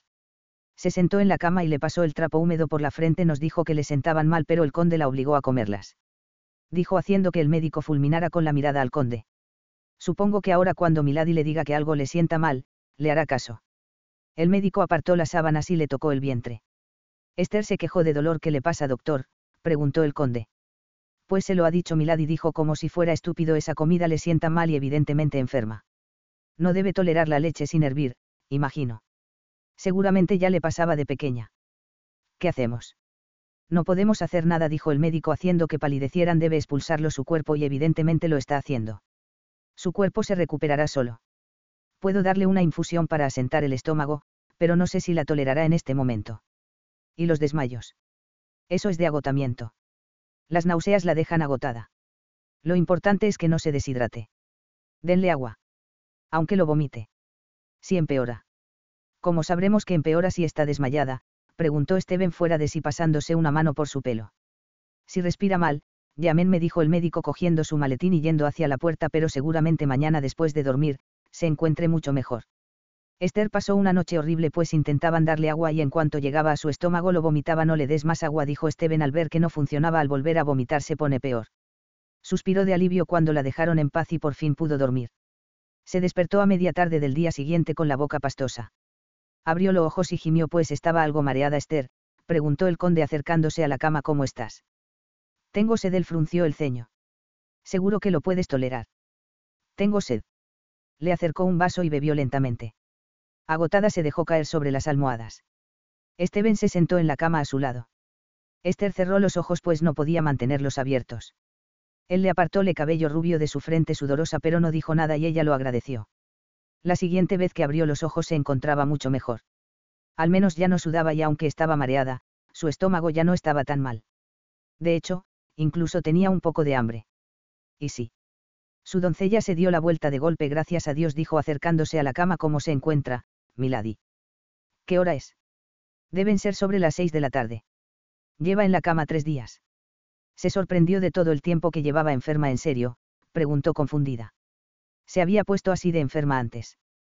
No comía gachas desde niña, dijo con una sonrisa de disculpa, sabía que me enfermaban pero no recordaba que tanto. Pues le puedo asegurar que ninguno de nosotros lo va a olvidar. El conde estaba como loco, dijo con los ojos como platos. Tengo sed y le acercó el vaso de agua y bebió con ansia. Despacio, señora. Quiero comer algo, dijo cuando el agua llegó al estómago y sintió las tripas moverse. La doncella la miró preocupada pero salió de la habitación. Al rato llegó el conde, te has despertado. ¿No sabes llamar? Preguntó enfadada, harta de que entrara cuando le diera la gana. La ignoró sentándose en la cama como estás. Bien dijo desconfiada por qué. Esteban hizo una mueca, lo siento. No tenía que haberte obligado a comer esas gachas y me disculpo por ello. Ella entrecerró los ojos sin creer ni una palabra, pero aún así le dijo con ganas de que desapareciera está bien, disculpas aceptadas. Ahora te puedes ir. Lo digo en serio, dijo ofendido. Bien respondió indiferente haciendo que apretara las mandíbulas. Y si entró con una bandeja y se la dejó sobre las rodillas bajo la atenta mirada de Steven. Ella miró la bandeja, dos rebanadas de pan con un poco de mantequilla y té. Levantó una ceja mirando a su doncella que se cruzó de brazos entrecerrando los ojos hasta que no vea que eso se queda en su estómago Milady, no comerá otra cosa. Esteban rió entre dientes mientras Esther cogía una rebanada de pan para meterla en la boca. Se detuvo a punto de morder, no tiene nada que hacer, conde. Pues no. Puesto que estamos aquí detenidos a causa de tu sensible estómago. Le dije. Ya, ya. Asombrada miró a su doncella que se encogió de hombros. Comió las dos rebanadas y se bebió el té mientras la observaban como halcones. Cuando terminó, Isi retiró su bandeja y se volvió a acostar pues estaba cansada. Esteban sentado a su lado la miró a los ojos si quieres podemos irnos, puedo dormir en el carruaje. Duermo en cualquier sitio. Él apretó las mandíbulas y negó con la cabeza unos días no nos perjudicarán. Esther le miró atentamente pero no daba signos de mentir, así que asintió. Cerró los ojos y suspiró he vuelto a adelgazar dijo con pena para sí. Ya cogerás peso susurró él tampoco hay prisa. Ella hizo una mueca antes de dejarse llevar por el sueño. Y si la despertó a la mañana siguiente y Esther estaba muerta de hambre cuando vio lo que le traía de desayuno frunció el ceño enfadada quiero otra cosa. Su doncella miró las dos rebanadas de pan Milady, tiene el estómago sensible. Ya estoy bien, exclamó muerta de hambre. Se abrió la puerta y apareció el conde en camisa y sin pañuelo. Parecía que se acababa de levantar de la cama pues tenía el pelo revuelto. Esther arqueó una ceja una noche agitada, conde. Gruñó antes de acercarse ¿qué diablos pasa? Quiero otra cosa de desayunar, se quejó apartando la bandeja llevo días sin comer algo decente. El conde observó las dos rebanadas de pan y miró a la doncella vaya a la cocina y que le preparen otra cosa más contundente. Pero milord, dijo Isi preocupada. Sí, tengo hambre, dijo cruzándose de brazos y también quiero algo dulce. Chocolate. Esther, su voz indicara que no se pasara. Ella le miró con los ojos entrecerrados algo de fruta y unos huevos con esas rebanadas de pan. Eso es todo, dijo él sonriendo. Chasqueó la lengua pero se conformó, asintiendo ahí sí que la miraba esperanzada. Cuando salió de la habitación cogió su té y bebió mientras él se quedaba allí de pie. Se pasó ayer con el brandy, preguntó observando su pelo revuelto. Fue una noche bastante aburrida, respondió divertido sentándose en la cama. Pobrecita. Vaya concepto que tiene de ella. Él se quedó con la boca abierta, pero ¿qué? Esther le miró divertida, va a negarlo. Se sonrojó ligeramente y Esther se echó a reír a carcajadas al ver su expresión. No sabía qué decirle y eso la divirtió mucho. Carraspeó levantándose evidentemente incómodo veo que te encuentras mucho mejor. ¿Nos vamos? preguntó esperanzada con ganas de llegar estoy bien. En cuanto desayune me pongo el vestido de viaje. ¿Te sientes con fuerzas? Preguntó mirándola dudoso queda lo peor del viaje y... Sí, sí. Estoy bien. Esteban lo pensó unos minutos está bien. Nos pondremos en marcha. Sonrió como una niña y él no perdió detalle. Se miraron a los ojos y después de unos segundos Esther desvió la mirada avergonzada aunque sin saber por qué.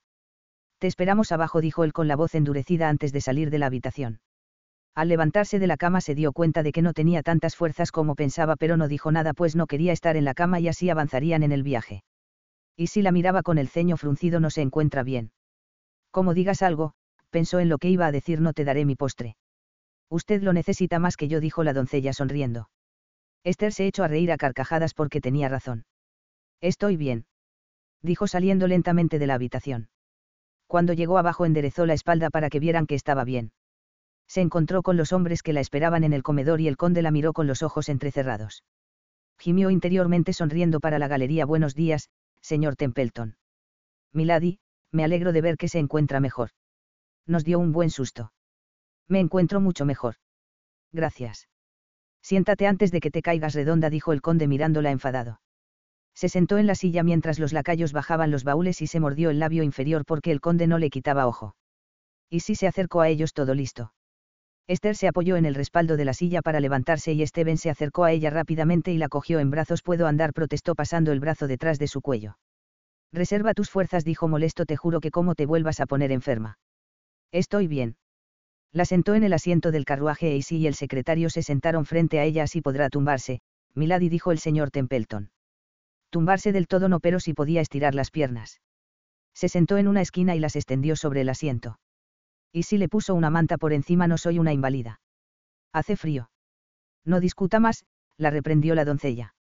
Esther sonrió guiñándole un ojo al señor Templeton algo sorprendido por las confianzas que se tomaba la doncella. El conde cerró la puerta después de verla cómoda y se subió a su caballo. No hace demasiado frío para que vaya a caballo, preguntó algo preocupada al ver que empezaba a llover ligeramente. Le he dicho que alquiláramos un coche pero no ha querido. Preocupada porque lo hiciera por su estado se acercó a la ventana. Steven se enfadó al verla mete la cabeza, estás loca. Te vas a mojar. Sube al carruaje. Está lloviendo, dijo ella preocupada, si te pones enfermo tú qué vamos a hacer. El conde puso los ojos en blanco, entra y acomódate antes de que te pegue una tunda. Jadeó indignada abriendo los ojos como platos y sin contestar lo que se merecía, entró sentándose enfadada, eso me pasa por abrir la boca. Cierto, Milady dijo el secretario haciéndolas reír. Varios minutos después estaban hablando animadamente cuando se detuvo el carruaje y Steven subió al carruaje después de quitarse el gabán. Esther levantó una ceja sin mover las piernas y él la miró divertido la cogió por los tobillos levantándole las piernas y ella chilló indignada cuando se sentó volviendo a colocarlas encima de sus muslos una vez sentado. El señor Templeton intentaba contener la risa mientras Esther intentaba bajar las piernas. No te muevas, dijo él, fulminaba con la mirada. Recuerda la tunda. Y si jadeó cruzándose de brazos y Esther intentó patalear, pero él agarró sus piernas para inmovilizarla. No tenía fuerzas, así que apoyó la espalda en la pared del carruaje. La avergonzaba un poco estar en esa posición tan íntima con sus piernas sobre sus muslos, pero no tenía ni fuerzas ni ganas para resistirse, así que se encogió de hombros. El señor Templeton y él estuvieron hablando un rato sobre unas obras que pensaban hacer en la finca. A ver que el sombrero le impedía apoyar la cabeza en el respaldo, Steven alargó el brazo y le soltó el lazo quitándoselo en un movimiento. Asombrada miró a Isi que reprimió una risita. Apoyó la cabeza en el respaldo del asiento escuchándolos hablar de unos pastos que no estaban siendo bien aprovechados cuando sintió cómo le acariciaba el tobillo por encima de la media. Sorprendida no se movió, hasta que reaccionó y lo movió ligeramente para que se diera cuenta de lo que había hecho, pero él no hizo ni caso, como siempre. Así que lo dejó por imposible. Después de unas horas Steven quiso que se detuvieran para que ellas fueran al excusado y tomaran un té con un pastel. Cuando la llevó otra vez al carruaje se sentaron en la misma posición y le quitó los zapatos para que estuviera más cómoda. Se quedó dormida al subir pues en ese momento ya estaba agotada. Se llevó varios golpes en la cabeza y gimió en sueños. El coche se detuvo y al no haber movimiento se despertó. Su frente estaba pegada al cuello de Steven y la tenía agarrada por la cintura. Dios mío estaba sentada encima de él. ¿Cómo había pasado eso? Levantó lentamente su mirada al ver que Isi bajaba del carruaje. Paramos. Vamos a almorzar, dijo él mirándola atentamente apretando la mano que tenía en sus rodillas. ¿Estás bien? Pido las habitaciones. No dijo sonrojada, siento haberme dormido encima de ti. Eres ligera como una pluma, dijo divertido sentándola en el asiento. Steven se agachó y le puso un zapato. Puedo yo, dijo al ver cómo le ponía el otro acariciando el puente de su pie. Se puso como un tomate desviando la mirada al exterior. Vamos, nena, dijo Steven saliendo del carruaje. Antes de que se diera cuenta ya la había cogido en brazos y la entraba en la posada. Estoy bien. Por eso has dormido tanto, dijo el molesto. Decidió cerrar la boca pues no conseguía nada. La sentó en la silla y llamó al posadero que se acercó inmediatamente. Tráiganos algo de comer. ¿Qué tiene? El hombre sonrió enseñando que le faltaban dos dientes un cordero para chuparse los dedos. Steven frunció el ceño mirando a Esther que sonreía de oreja a oreja. Milady está delicada. Ella perdió la sonrisa e sí echó una risita. Entonces a ella puedo ponerle un caldito de pollo con patatas, dijo el hombre mirándola y asintiendo eso le sentará bien.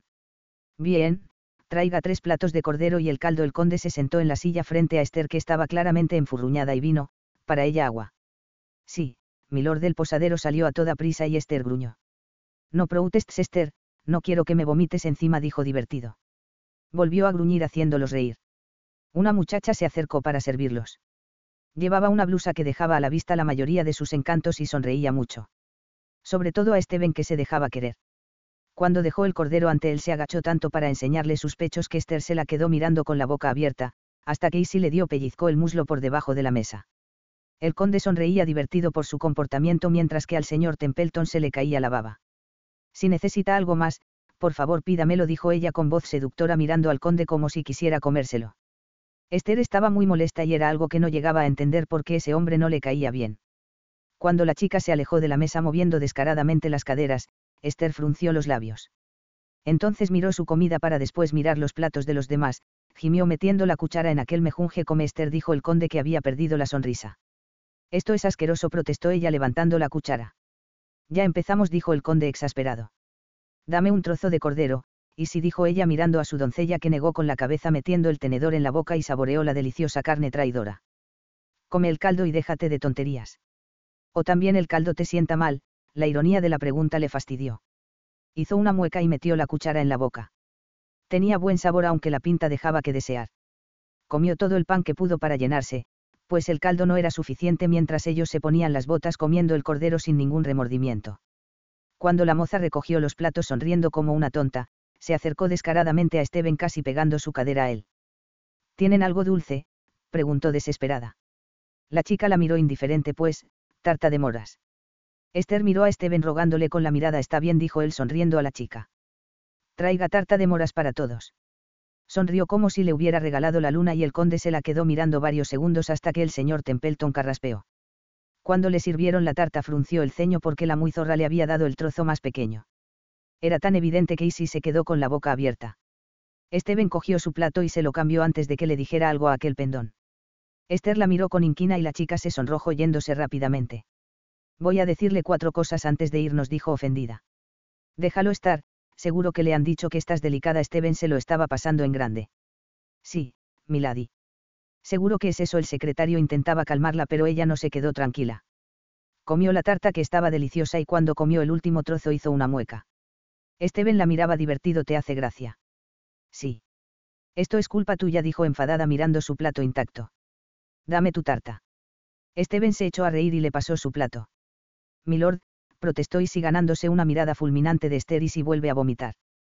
Tendrás que soportarme, dijo Esther con la boca llena, no seas pesada Los tres se echaron a reír mirándola disfrutar de su postre.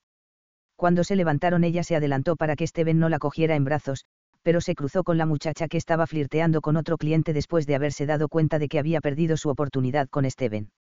Le lanzó una mirada fría que borró la sonrisa de la cara a la muchacha. Milady y si la cogió del brazo nos vamos. La chica le sonrió descaradamente y se cruzó de brazos intencionadamente elevando sus enormes pechos. Miró sus pequeños pechos que todavía estaban más disimulados con la chaquetilla de su vestido. Se sonrojó profundamente e si fulminó con la mirada a la muchacha tú no tienes nada que hacer. Claro, ir a dar a mamar a mi chiquitín. Dijo descarada sonrojándolas a las dos algunas podemos. La mirada de desprecio que le dirigió la moza la sacó de sus casillas dando un paso adelante.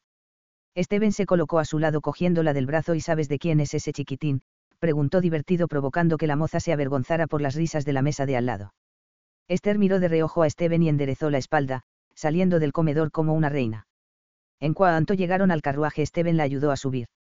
Sonriendo se sentó en su sitio. Y si cuando subió le guiñó un ojo satisfecha. Steven se subió al carruaje y volvió a subirle las piernas antes de darse cuenta quitándole los zapatos. Estuvieron hablando un rato de lo que se podía hacer en el castillo. La abuela organiza fines de semana con las familias vecinas, dijo Steven mirándola y si el tiempo lo permite hay meriendas. También podrá montar a caballo. Dijo el señor Templeton. Ella hizo una mueca no sé. La miraron escandalizados como es que no sabes montar a caballo. Se encogió de hombros cuando era pequeña mi madre decía que cuando creciera un poco y después me fui al internado. Allí no se practicaba.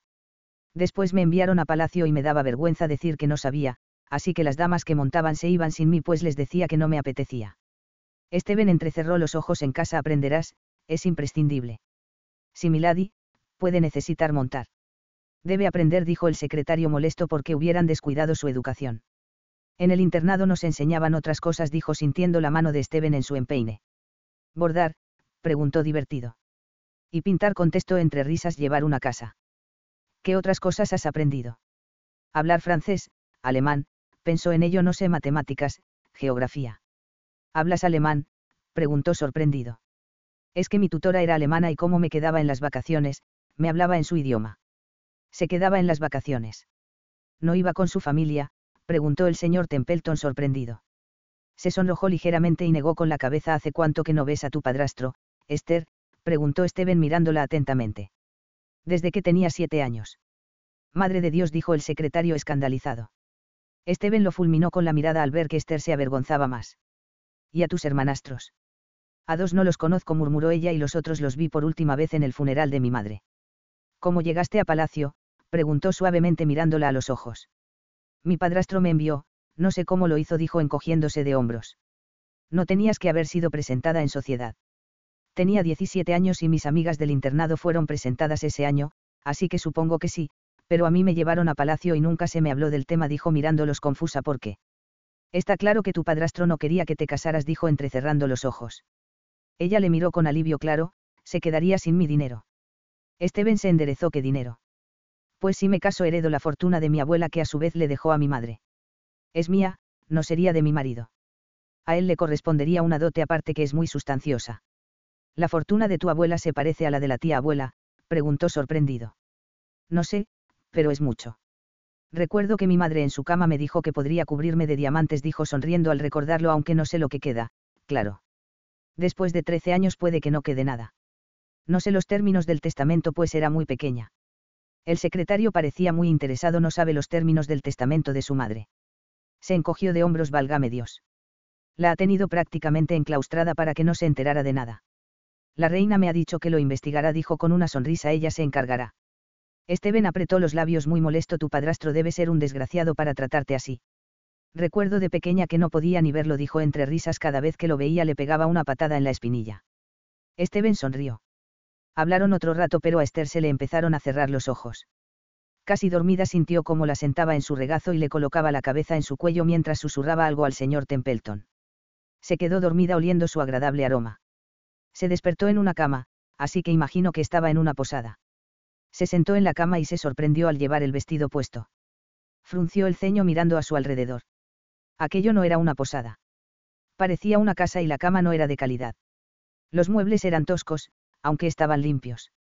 Se sentó en la cama para ver que sus zapatos no estaban allí, ni su equipaje. ¿Y sí? Preguntó casi con miedo. Se bajó de la cama y fue hasta la puerta que se abrió en ese momento y quien entró la dejó con la boca abierta. Te has despertado, preciosa. Delante de ella tenía a la única persona que esperaba no volver a ver en la vida Martín, ¿qué haces aquí?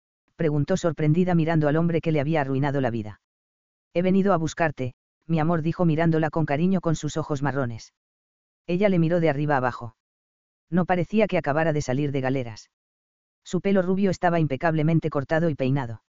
Llevaba una camisa blanca impecable con un lazo al cuello, una chaqueta de terciopelo rojo y unos pantalones de montar beige. Incluso sus botas relucían. Esther incluso diría que estaba más gordo no ha sido a galeras.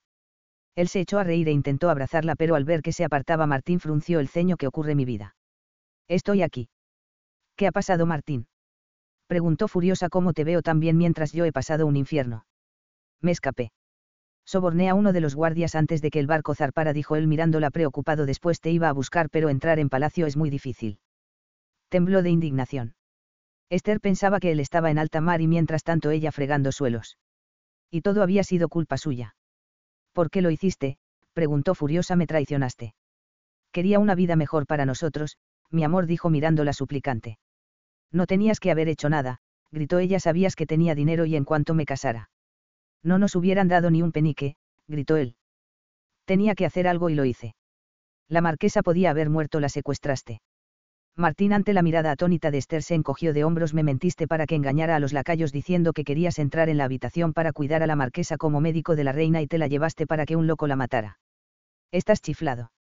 Me iban a pagar bien. ¿Y sabes por qué no te pagaron? Porque estaban en la ruina más absoluta gritó ella fuera de sí si hubieras esperado hubiéramos tenido mi dinero. Martín se volvió a acercar a ella ahora da igual, Esther. Podemos ir a las Américas. Lo tengo todo pensando. En el oeste necesitan médicos. Esther lo miró horrorizada dándose cuenta que no sabía que le había visto a ese hombre. No pienso irme de Inglaterra. Preciosa, estás confusa. Sé que lo has pasado mal. Mal. Casi muero de hambre y por los golpes que he recibido en siete meses y después de mentirme y hacerme pasar un infierno, tienes el descaro de presentarte ante mí, gritó ella queriendo pegarle. Hasta que se dio cuenta de algo, Dios mío, cómo he llegado aquí. Él la miró sonriendo, soy médico, mi vida. Cuando llegasteis a la posada le di unas monedas a la moza y eché Loudnow en el vino y en tu sopa. Se llevó una mano al pecho, no les habrás hecho daño. Simplemente paré el carruaje y te recogí de entre sus brazos, dijo entrecerrando sus ojos marrones, por cierto, porque te abrazaba mientras dormías. Eso no es asunto tuyo, gritó ella. Martín se enfadó cogiéndola de los brazos después de todo lo que he hecho para que volviéramos a estar juntos. No estarás con él. Suéltame, Martín, dijo intentando soltar sus brazos. No te habrás acostado con él cuando a mí no me has dado ni un maldito beso. ¿Dónde estamos, Martín? preguntó asustada por su comportamiento. Siempre había sido un hombre dulce con ella y ese aspecto de su personalidad le ponía los pelos de punta. Cuando vi la dirección que tomabas busqué un sitio donde quedarnos unos días hasta que pasara tu búsqueda, dijo mirándola a los ojos con malicia y ahora voy a tomar lo que me hubieras dado gustosa en palacio. Eso es mentira, gritó ella intentando soltarse, ¿crees que no me enteré de todas las damas con las que te acostaste? Las chicas que trabajaban conmigo se encargaron de decírmelo. Martín se echó a reír cielo, si no me dabas ni un beso que querías que hiciera.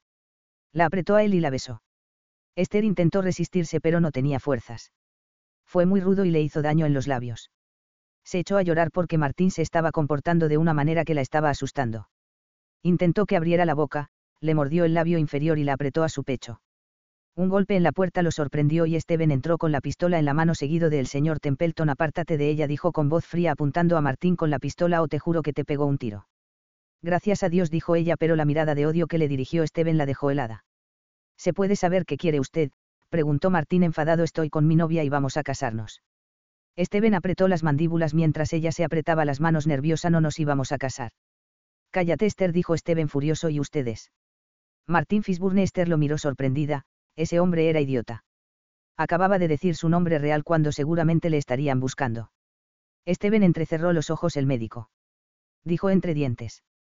No tiene ningún derecho, gritó Martín intentando coger a Esther del brazo.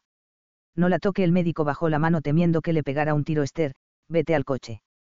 Nerviosa miró a Martín no le matarás verdad. Se va a las Américas. Esteban miró hacia ella como si quisiera matarla al coche, gritó fuera de sí. Mi amor dijo Martín al ver que se iba hacia la puerta. No puedes irte con él. Ella le miró a los ojos a Dios, Martín salió por la puerta sin mirar atrás cuando oyó un golpe. Nerviosa volvió a la habitación y abrió los ojos como platos cuando vio a Steven y a Martín pegándose puñetazos. El señor Templeton la cogió del brazo y tiró de ella vamos al carruaje. La metió en el coche donde Isi la esperaba comiéndose las uñas como me habéis encontrado. El muy inconsciente se la llevó a caballo y se encontró con varias personas a su paso. Solo tuvimos que buscar en dos casas hasta encontrarla. Sabíamos que no podía ir muy lejos con Milady inconsciente. Steven salió de la casa con la furia reflejada en sus ojos. En realidad todo él parecía a punto de estallar. Subió al carruaje y dio un golpe en el techo. Esther le miró de reojo y vio que abría y cerraba las manos que estaban ensangrentadas. ¿Le has matado? preguntó nerviosa. Steven la fulminó con la mirada. No, tu amorcito todavía está vivo. Y si se moría por saber lo que pasaba no es mi amorcito, susurró ella. Pues bien que le estabas besando, aunque después de haberte visto besar a un asaltante de caminos no me extraña nada, gritó él fuera de sí. Me besaba él a mí, dijo indignada y no me gustó. No como el asaltante, quieres decir. Exacto, gritó ella cruzándose de brazos. Steven la miró como si quisiera estrangularla y ella decidió ignorarle como se te ocurra acercarte a él otra vez le entregó a los guardias la amenaza no surtió efecto porque a ella le daba igual. No hace falta, se va a América. Quería irse contigo, claro. Claro le espetó como si fuera estúpido él me ama. Steven apretó los labios qué manera de amar es esa que hace que traiciones a la reina y tiene la necesidad de secuestrarte. No traicioné a la reina, yo no sabía lo que Martín tramaba, gritó furiosa y además a ti qué te importa. Tú sigue acostándote con todo lo que se mueve y déjame en paz. Él la agarró por el cuello acercándola a él como le ve acercarse a ti le pegó un tiro. Mientras estés en casa de la abuela te comportarás como una dama y no como una furcia del puerto y si jadeó y no andarás por ahí besándote con el que se te ponga por delante. Estúpido hipócrita, le gritó a la cara tienes el descaro de darme lecciones de moralidad cuando eres como un perro callejero. El secretario carraspeó pero ellos no le hicieron caso mientras se miraban con furia te hubieras ido con él. Ese no es tu problema. Yo no soy tu problema. Mientras estés en casa de la abuela sí, la soltó de golpe y ella se alejó todo lo que pudo de él molesta. En el carruaje se hizo un silencio denso que duró lo suficiente para que le doliera la cabeza. Furiosa salió del carruaje cuando se detuvieron sin esperar la ayuda de nadie. Entraron en la posada y les dieron dos habitaciones. Al subir, y si la miraba preocupada y ella le pidió el baño pues no tenía ganas de hablar con nadie. Después de bañarse se puso el camisón y le dijo a Isi que fuera a cenar pues a ella no le apetecía. Minutos después de que su doncella se fuera se estaba cepillando el cabello. What's the easiest choice you can make? Window instead of middle seat? Picking a vendor who sends a great gift basket? Outsourcing business tasks you hate? What about selling with Shopify? Whether you're selling a little or a lot, Shopify helps you do your thing, however you cha-ching. Shopify is the global commerce platform that helps you sell at every stage of your business. From the launch your online shop stage to the first real life store stage, all the way to the did we just hit a million orders stage. Shopify's there to help you grow. Whether you're selling scented soap or offering outdoor outfits, Shopify helps you sell. Wherever and whatever you're selling, Shopify's got you covered. Sign up for a $1 per month trial period at shopify.com slash try. Go to shopify.com slash try now to grow your business, no matter what stage you're in. Shopify.com slash try. Save big on brunch for mom, all in the Kroger app. Get half gallons of delicious Kroger milk for 129 each, then get flavorful Tyson natural boneless chicken breasts for 249 a pound, all with your card and a digital coupon. Shop these deals at your local Kroger today or tap the screen now to download the Kroger app to save big today. Kroger, fresh for everyone. Prices and product availability subject to change. Restrictions apply. See site for details.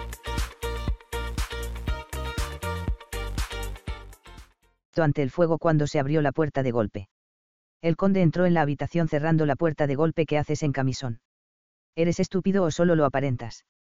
Me voy a acostar, dijo con ironía sin mirarlo mientras se seguía cepillando el cabello para que se secara. Él se acercó y le arrebató el cepillo tirándolo al otro extremo de la habitación. Esther le miró furiosa, ese cepillo es un regalo de la reina. Me importa una mierda, le gritó a la cara, tenías que estar abajo.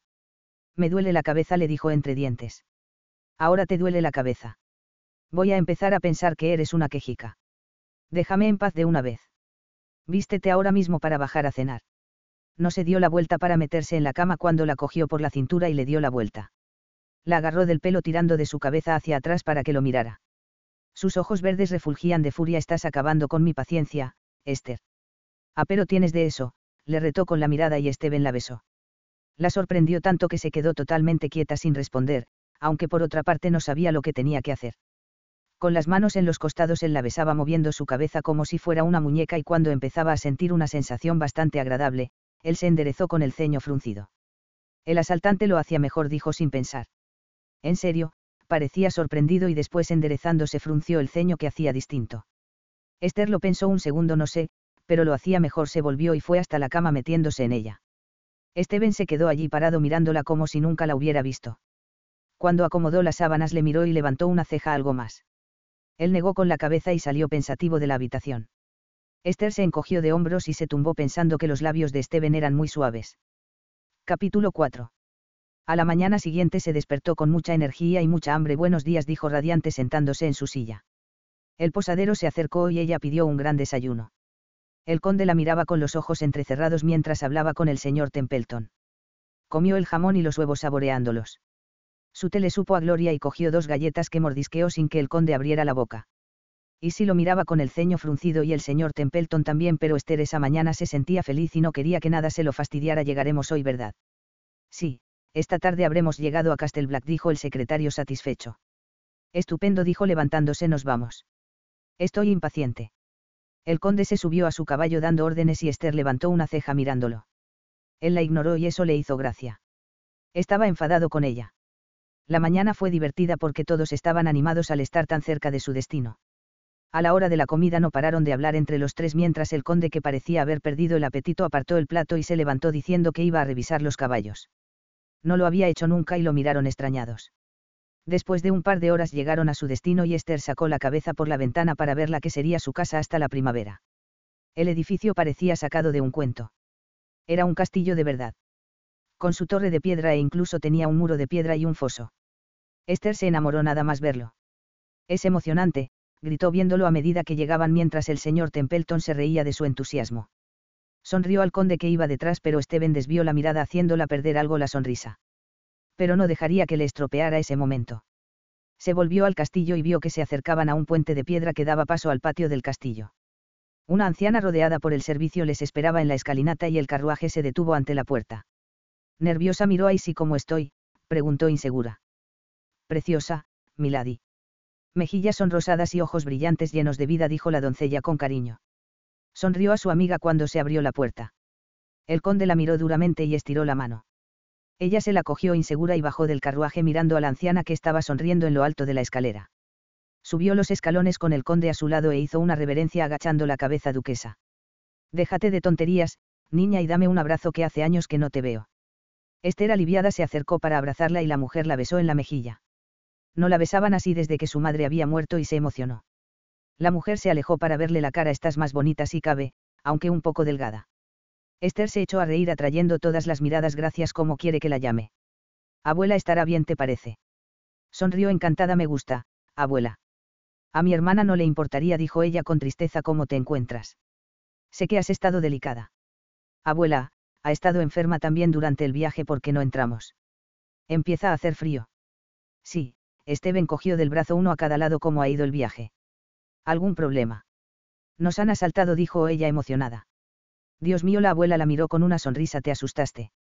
Se sonrojó provocando la risa del secretario que lo seguía, la besó un asaltante, abuela dijo Steven molesto. La abuela entrando en el salón la miró con picardía de verdad. Oh sí, era muy apuesto, dijo ella sonriendo de oreja a oreja mientras se quitaba el sombrero. La risa de la abuela le encantó y se propuso animarla todo lo que pudiera. Fue su primer beso, dijo el secretario sorprendiendo a la abuela. Se sonrojó intensamente. Vaya, ¿qué les pasa a los ingleses? Pues no sé por qué desde que salí de Londres me han besado dos ingleses también y no lo hacen igual, dijo confundida. Dos, el secretario miró al conde que se sonrojó intensamente. La abuela se echó a reír también la secuestraron, dijo el conde evidentemente para desviar el tema. Dios mío, qué viaje más ajetreado.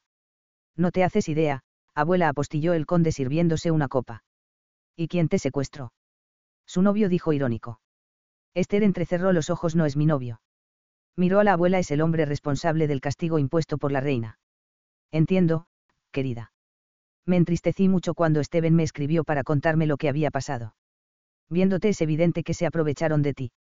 Siento que la reina cometiera este error. No fue un error, abuela dijo muy seria pues no quería que hubiera mentiras entre ellas él me engañó y yo contravine las directrices de la reina. Engañé a los lacayos para que se separaran de la puerta y así que Martín pudiera acceder a la habitación de la marquesa. Soy culpable de ello y merecía un castigo. La abuela la miró con admiración dejándola continuar. Siento haberte molestado para que vinieras a rescatarme, pero ya no me sentía con fuerzas de continuar con la situación. Bueno, pues yo me alegro mucho. Aquí estarás estupendamente hasta la primavera, eso si no te casas antes y no tienes que volver, dijo la abuela con una sonrisa. Oh abuela, pero no tengo permiso para eso, el conde gruñó, tengo que volver en primavera para ser presentada en sociedad y casarme en Londres. La abuela frunció el ceño y eso por qué. La reina lo ha querido así, dijo para luego encogerse de hombros. El conde y la abuela se miraron, ¿tú sabías eso? Sí, abuela.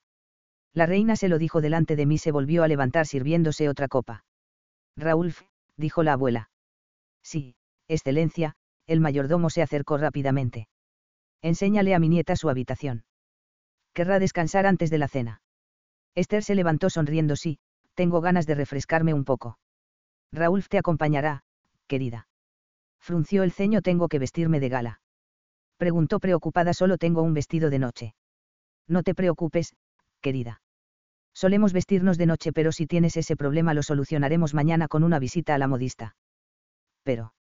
Sube a tu habitación, Esther, exclamó el conde dejándolos a todos con la boca abierta. Sonrosada se volvió para seguir al mayordomo.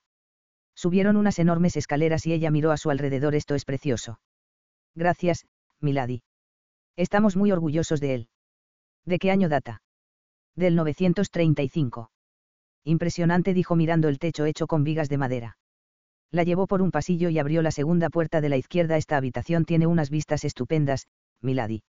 Gracias, Raúl entró en ella y se asombró por los maravillosos muebles de estilo francés. La cama era una hermosura con cuatro postes y un maravilloso dosel de encaje. O fue lo único que pudo decir acercándose a uno de los postes y tocándolo.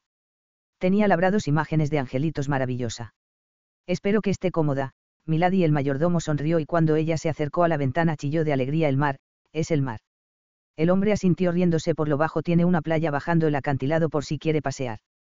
Admirada vio la hermosura de las olas nunca había visto el mar susurró ella tocando el cristal.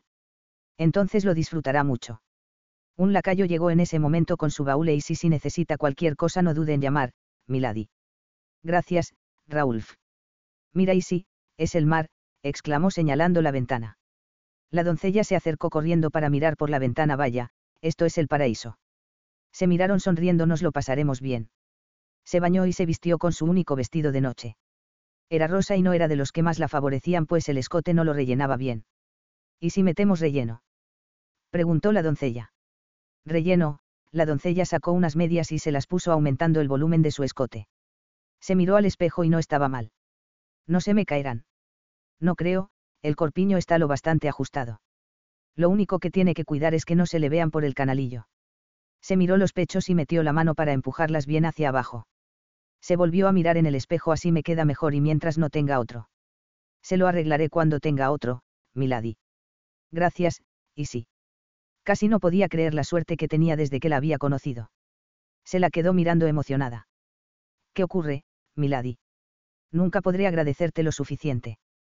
No, Milady dijo sonriendo, nunca podré agradecérselo yo. Desde que trabajo para usted mi vida es mil veces mejor. Y ahora a cenar que tenemos que llegar a rellenar ese escote. Así me ahorrará un trabajo. Esther se echó a reír girándose para salir de la habitación. Se topó en el pasillo con Steven que salía de la suya. Estaba guapísimo con un traje negro y camisa blanca. Él la miró de arriba abajo y al volver a subir arqueó una ceja ni se te ocurra decir una palabra dijo entre dientes. Muy tiesa bajó por el pasillo yendo hacia la escalera Esther. Ella se dio la vuelta, estás muy bonita esta noche, dijo él sonriendo diabólicamente. Entrecerró los ojos pero esconde la esquina de la media. Abrió los ojos como platos mirando su escote. No se le veía nada y pateó el suelo por haber picado como sabías que eran medias, preguntó enfadada. Pasó a su lado divertido intuición. Bufando bajó las escaleras y al llegar abajo él la esperaba. Extendió el brazo y ella lo cogió por compromiso con ganas de pegarle una patada en la espinilla. Tenías que aprovechar la oportunidad, ¿verdad? preguntó con una falsa sonrisa. Querida, me lo has puesto tan fácil que no he podido evitarlo. La llevó hasta el salón donde la abuela ya estaba esperando. Esto es porque te he dicho que besas mal, susurró diabólica justo antes de decir en voz alta, abuela, estás preciosa con ese vestido verde esmeralda. La abuela se sonrojó de gusto resaltando su cabello blanco recogido en un primoroso moño en lo alto de la cabeza. Gracias, Esther. Miró su vestido rosa. Tú también estás muy bonita. No mienta, duquesa dijo divertida. La abuela se echó a reír. Tienes que engordar, querida. Pero dentro de unos meses estarás tan bonita que tendré que retirar a los hombres de la puerta. Esther se echó a reír mientras Steven la sentaba al lado de la abuela un jerez, preguntó Steven con los ojos entrecerrados. Ella nunca había bebido uno pues en palacio no se lo ofrecieron nunca. Dudosa miró a la abuela que asintió. Sonrió al conde sí, por favor. Él gruñó yendo hacia las bebidas y sirvió tres copitas. Les dio una a cada una y se sentó en la butaca el señor Templeton. Hoy no cenará con nosotros aunque lo hace a menudo dijo la duquesa antes de dar un sorbito a la bebida ha ido al pueblo a visitar a una amiga. Como lo dijo estaba claro que era su amante y se sonrojó haciendo reír a los otros. El conde la miró irónico, es una viuda muy agradable, dijo para torturarla. Esteban, le reprendió la abuela, recuerda que es una debutante. Sí, abuela dijo riéndose de ella. Para disimular bebió un sorbito del jerez, un, está bueno. La abuela sonrió querida, he pensando que este fin de semana voy a invitar a unos amigos para que te conozcan. Este fin de semana, preguntó Esteban molesto, quedan tres días y no tiene vestidos adecuados. Se llevó la mano al pecho sin querer y él la miró malicioso. Eso no será problema. En unos días tendrá algún vestido y la semana que viene tendrá un vestuario completo. Como si tengo que contratar a medio pueblo. Eso no es necesario, abuela dijo algo incómoda. La abuela chasqueó la lengua. Tengo muchas ganas de que conozcas a mis amigos. Miró al conde, sabes que van a venir Stuart. El conde se enderezó mirando a Esther con los ojos entrecerrados. ¿Quién es Stuart? Es el marqués de Weinstein, respondió la duquesa, un joven guapísimo y muy simpático. Seguro que os lleváis muy bien. Es el mejor amigo de Steven. Asintió dando otro sorbito al jerez. Dejó la delicada copa de cristal sobre la mesa pues no estaba acostumbrada al sabor. Pasamos al comedor. Seguro que Esther estará agotada del viaje, dijo él levantándose y ofreciendo el brazo a la duquesa. La abuela avanzó hasta el comedor con el conde del brazo.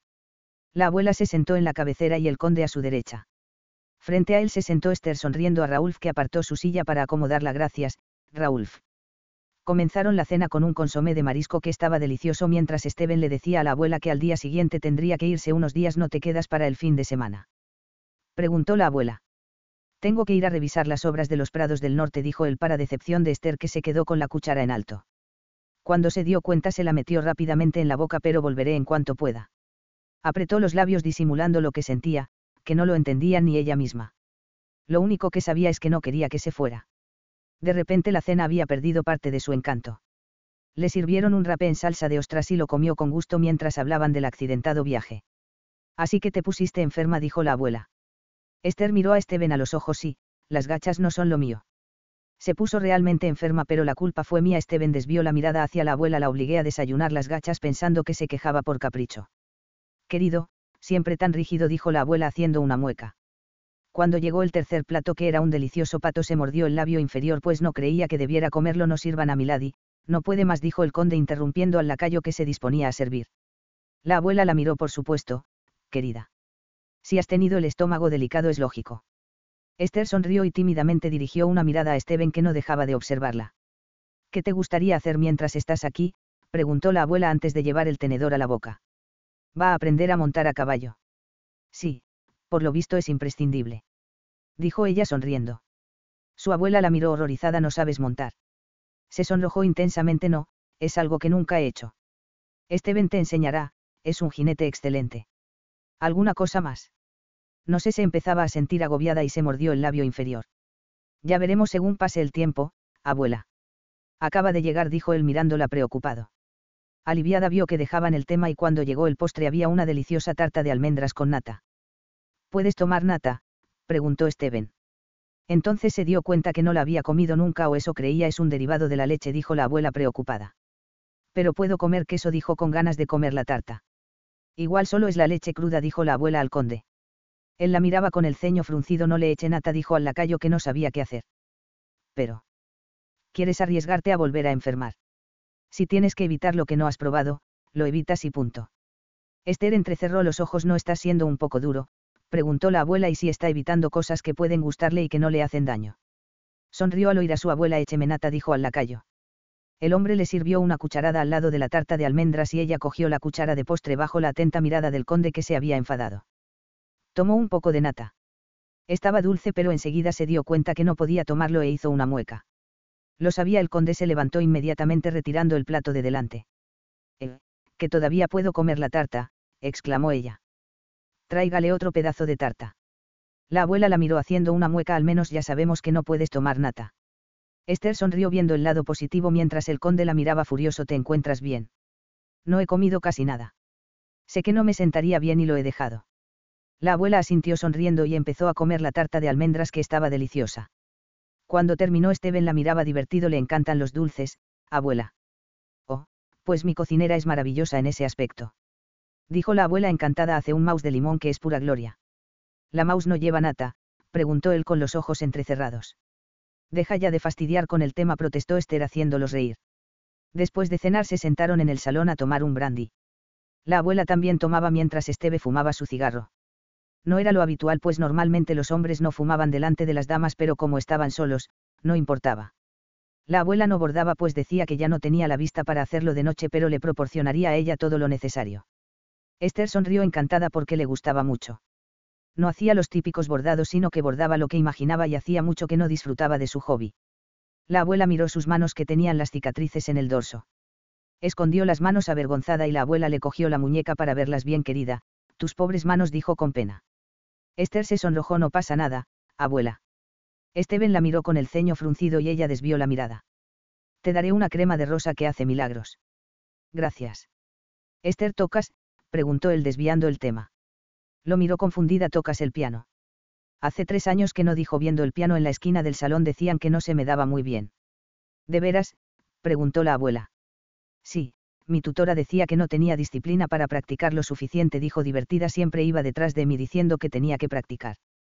Toca algo, dijo la abuela divertida, así te evaluaremos. Divertida se levantó, empieza con una escala para calentar, la abuela se cambió de sitio para poder verla bien. Se sentó en la banqueta y abrió el piano. Hizo una escala y los miró sonriendo. Luego no digáis que soy horrible. La abuela la miró con los ojos entrecerrados, toca, querida. Empezó con una pieza sencilla que se les enseñaba a los niños para calentar y Steven se levantó acercándose a la butaca de la abuela. Se decidió por una pieza de Chuman llamada Mariposas. Era una pieza que le gustaba y se sumergió en la música disfrutando como nunca de tocar, pues hacía mucho tiempo que no la oía. Al terminar se volvió y les miró sonriendo cuál es el veredicto. La abuela y Steven la miraban con la boca abierta querida ¿quién te ha dicho que no se te daba bien? La señora Bowman, mi tutora dijo entrecerrando los ojos mirando a Steven que a su vez miró a su abuela antes de echarse a reír ¿qué pasa? Tocas maravillosamente, Esther dijo el conde mucho mejor que la mayoría de las personas que he escuchado. ¿Por qué lo haría? preguntó la abuela ofendida si tocaba bien para que le decía que lo hacía mal. Será un método de enseñanza, dijo el conde mirando a Esther que otras cosas decía que hacías mal. Esther entrecerró los ojos nunca me decía que hacía algo bien. Para ella todo estaba mal. Esteve entrecerró los ojos esa mujer ha estado a tu lado la mayor parte de tu vida y nunca te ha dicho que algo estaba bien hecho. Se sonrojó pues no. La abuela estaba escandalizada. Se hizo el silencio en el salón y Esther incómoda dijo si no os importa, me voy a la cama. Por supuesto querida, debes estar agotada la abuela estaba en shock mirando a Esteve que parecía furioso. Buenas noches se giró hacia la salida y subió a su habitación rápidamente. La abuela miró a Steven ¿qué opinas? Su padrastro la envió al internado y se olvidó de ella ni en vacaciones se ocupaba de ella y la dejaba a cargo de una mujer que no le daba ni una muestra de ánimo, dijo sirviéndose otro brandy. Después la envían a palacio porque su padrastro no quería perder su dinero y el primer hombre que le hace caso le destroza la vida. Necesita amor. Ha estado falta de cariño toda la vida, comentó la abuela con pena. Steven estaba furioso, no me extraña que todo le ilusione. No ha vivido nada a pesar de vivir en palacio, es como una niña de diez años. Tú no pareces pensar que tenga diez años, dijo la abuela divertida, la tratas como un padre gruñón, pero la besaste. Estaba enfadado. Si no, no se me hubiera ocurrido, te lo aseguro. Es muy hermosa. Esos ojos. Steven se encogió de hombros que no se te pasen cosas raras por esa cabeza tuya. No tengo ni idea de lo que quieres decir, dijo indignada en cuanto engorde un poco será la sensación de la zona. Él apretó los labios entonces te lo pasarás bien rodeada de visitas. Steven, no es malo que te parezca atractiva. Ese palo de escoba. Si ni siquiera tiene pechos, hoy llevaba unas medias para rellenar. Un carraspeo les hizo girar la cabeza hacia la puerta y allí estaba Esther pálida queriendo que se la tragara la tierra abuela. Sí, querida. Preguntó la abuela fulminando con la mirada al conde. Me preguntaba si podríamos ir a la modista por la mañana para tener los vestidos cuanto antes dijo muerta de la vergüenza después de lo que había oído. Por supuesto, querida. Gracias, hasta mañana dijo escondiendo su vergüenza dándose la vuelta para salir corriendo. Joder, dijo Steven furioso. Pobre niña. Hasta esas últimas palabras tuvo que escuchar. Esther subió las escaleras corriendo sintiéndose la persona más horrible del universo por las palabras de Steven. Reprimiendo las lágrimas entró en su habitación e Isi se sobresaltó. ¿Qué ocurre, Milady? Sorbió negando con la cabeza mientras la doncella se acercaba. ¿Qué le ha hecho ahora? Ese hombre siempre está fastidiándola, dijo la doncella indignada. Se limpió las lágrimas. Quítame el vestido, dijo sacándose las medias furiosa. Le ha dicho algo verdad. Esther la miró sentándose en la cama, me ha llamado palo de escoba y le ha dicho a la abuela que llevaba las medias en los pechos. Lo hizo cuando creía que me había ido, así que lo dijo de verdad, se echó a llorar y la doncella se acercó. No lloré, Milady le acarició la espalda, estoy segura que cuando vuelva a su peso tendrá unos pechos preciosos. Negó con la cabeza, nunca he tenido demasiado pecho. Pero más que ahora sí dijo la doncella bastante más. Asintió limpiándose las lágrimas. Bueno, no queremos unas tetas como una vaca lechera, como unos buenos tomates nos conformamos. Esther miró a su doncella con la boca abierta y después se echó a reír a carcajadas. La doncella sonrió así me gusta y ahora a dormir que mañana tiene que estar aún más bonita. Se va mañana. Espero no verlo nunca más, dijo furiosa, es desagradable, siempre me está diciendo lo que tengo que hacer y encima me insulta. La venganza hay que servirla fría, Milady. Recuérdelo. Tarde o temprano tendrá su momento y él estará allí para verlo. Los días siguientes fueron una locura porque la abuela quería que tuviera el mejor vestuario. El día de la partida de Steven no se encontró con él, afortunadamente. La abuela estaba algo incómoda en el desayuno, pero Esther sonrió tanto e hizo tantas bromas que se terminó relajando.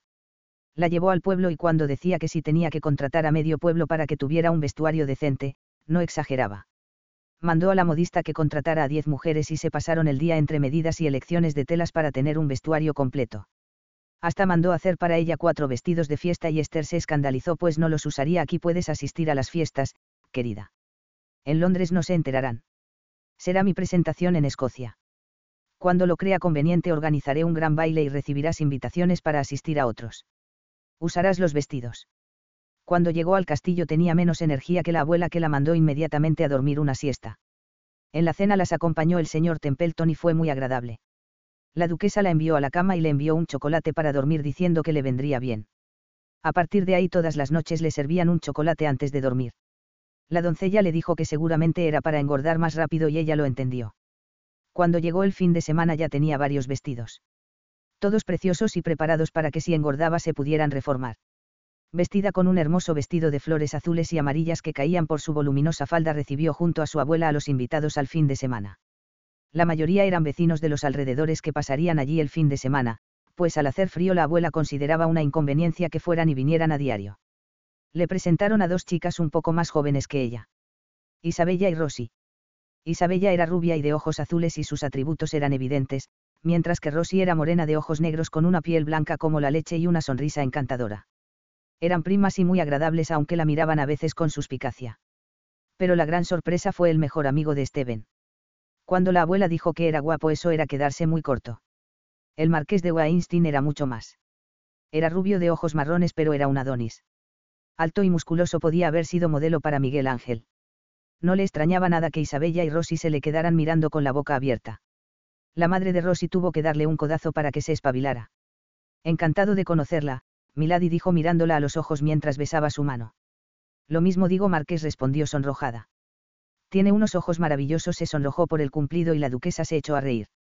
Gracias, es muy amable. El marqués habló unos minutos con la duquesa y le preguntó por el conde. Se quedó algo desilusionado cuando se enteró que no estaba, aunque luego miró a Esther y sonriendo dijo aunque seguro que será un fin de semana de lo más entretenido. Pórtate bien, Stuart. Si no tendré que darte un correctivo, dijo la abuela sonriendo. Auch, no abuela. Todavía me duelen los coscorrones, sus palabras provocaron las risas de los que estaban a su alrededor. Después tomaron un té de lo más incómodo, en el que todos querían saber novedades de Londres que ella no podía responder pues no se había enterado de nada. La abuela tuvo que decir que había estado enferma y que precisamente estaba allí para recuperarse de una larga enfermedad. Nadie lo puso en duda al ver lo delgada que estaba y el marqués la miró con el ceño fruncido analizándola y ella disimuló con una sonrisa angelical. La madre de Rose preguntó por el conde y la abuela dijo que llegaría en cuanto pudiera. Las chicas se decepcionaron y eso fue evidente, pero enseguida miraron al marqués que sonrió irónico. Más tarde sus invitados se retiraron a sus habitaciones hasta la hora de la cena. Esther no tenía sueño, así que se quedó en el salón para bordar un rato en soledad. Estaba bordando un enorme loro con la selva detrás y le estaba quedando muy bien. Estaba enfrascada bordando cuando se sobresaltó al oír no se retira para descansar. Levantó la mirada para ver los ojos marrones del marqués y sonrió algo incómoda no estoy cansada. Puesto que está convaleciente, debería dijo mirándola preocupado sentándose frente a ella en una de las enormes butacas. Me encuentro bien volvió la vista al bordado dando otra puntada y usted. No duermo la siesta desde los siete años dijo divertido me parece una pérdida de tiempo. Esther sonrió vive muy lejos. A unas dos horas. Le gusta Escocia. No he visto mucho pero me parece precioso. El mar es bravío, me encanta. Nunca había visto el mar. Entonces esta casa debe gustarle mucho quiere dar un paseo por la playa.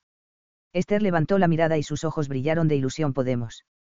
Todavía no ha bajado a la playa. Negó con la cabeza hemos estado ocupadas y solo he paseado por los jardines. Entonces no perdamos el tiempo dijo levantándose y ofreciéndole el brazo.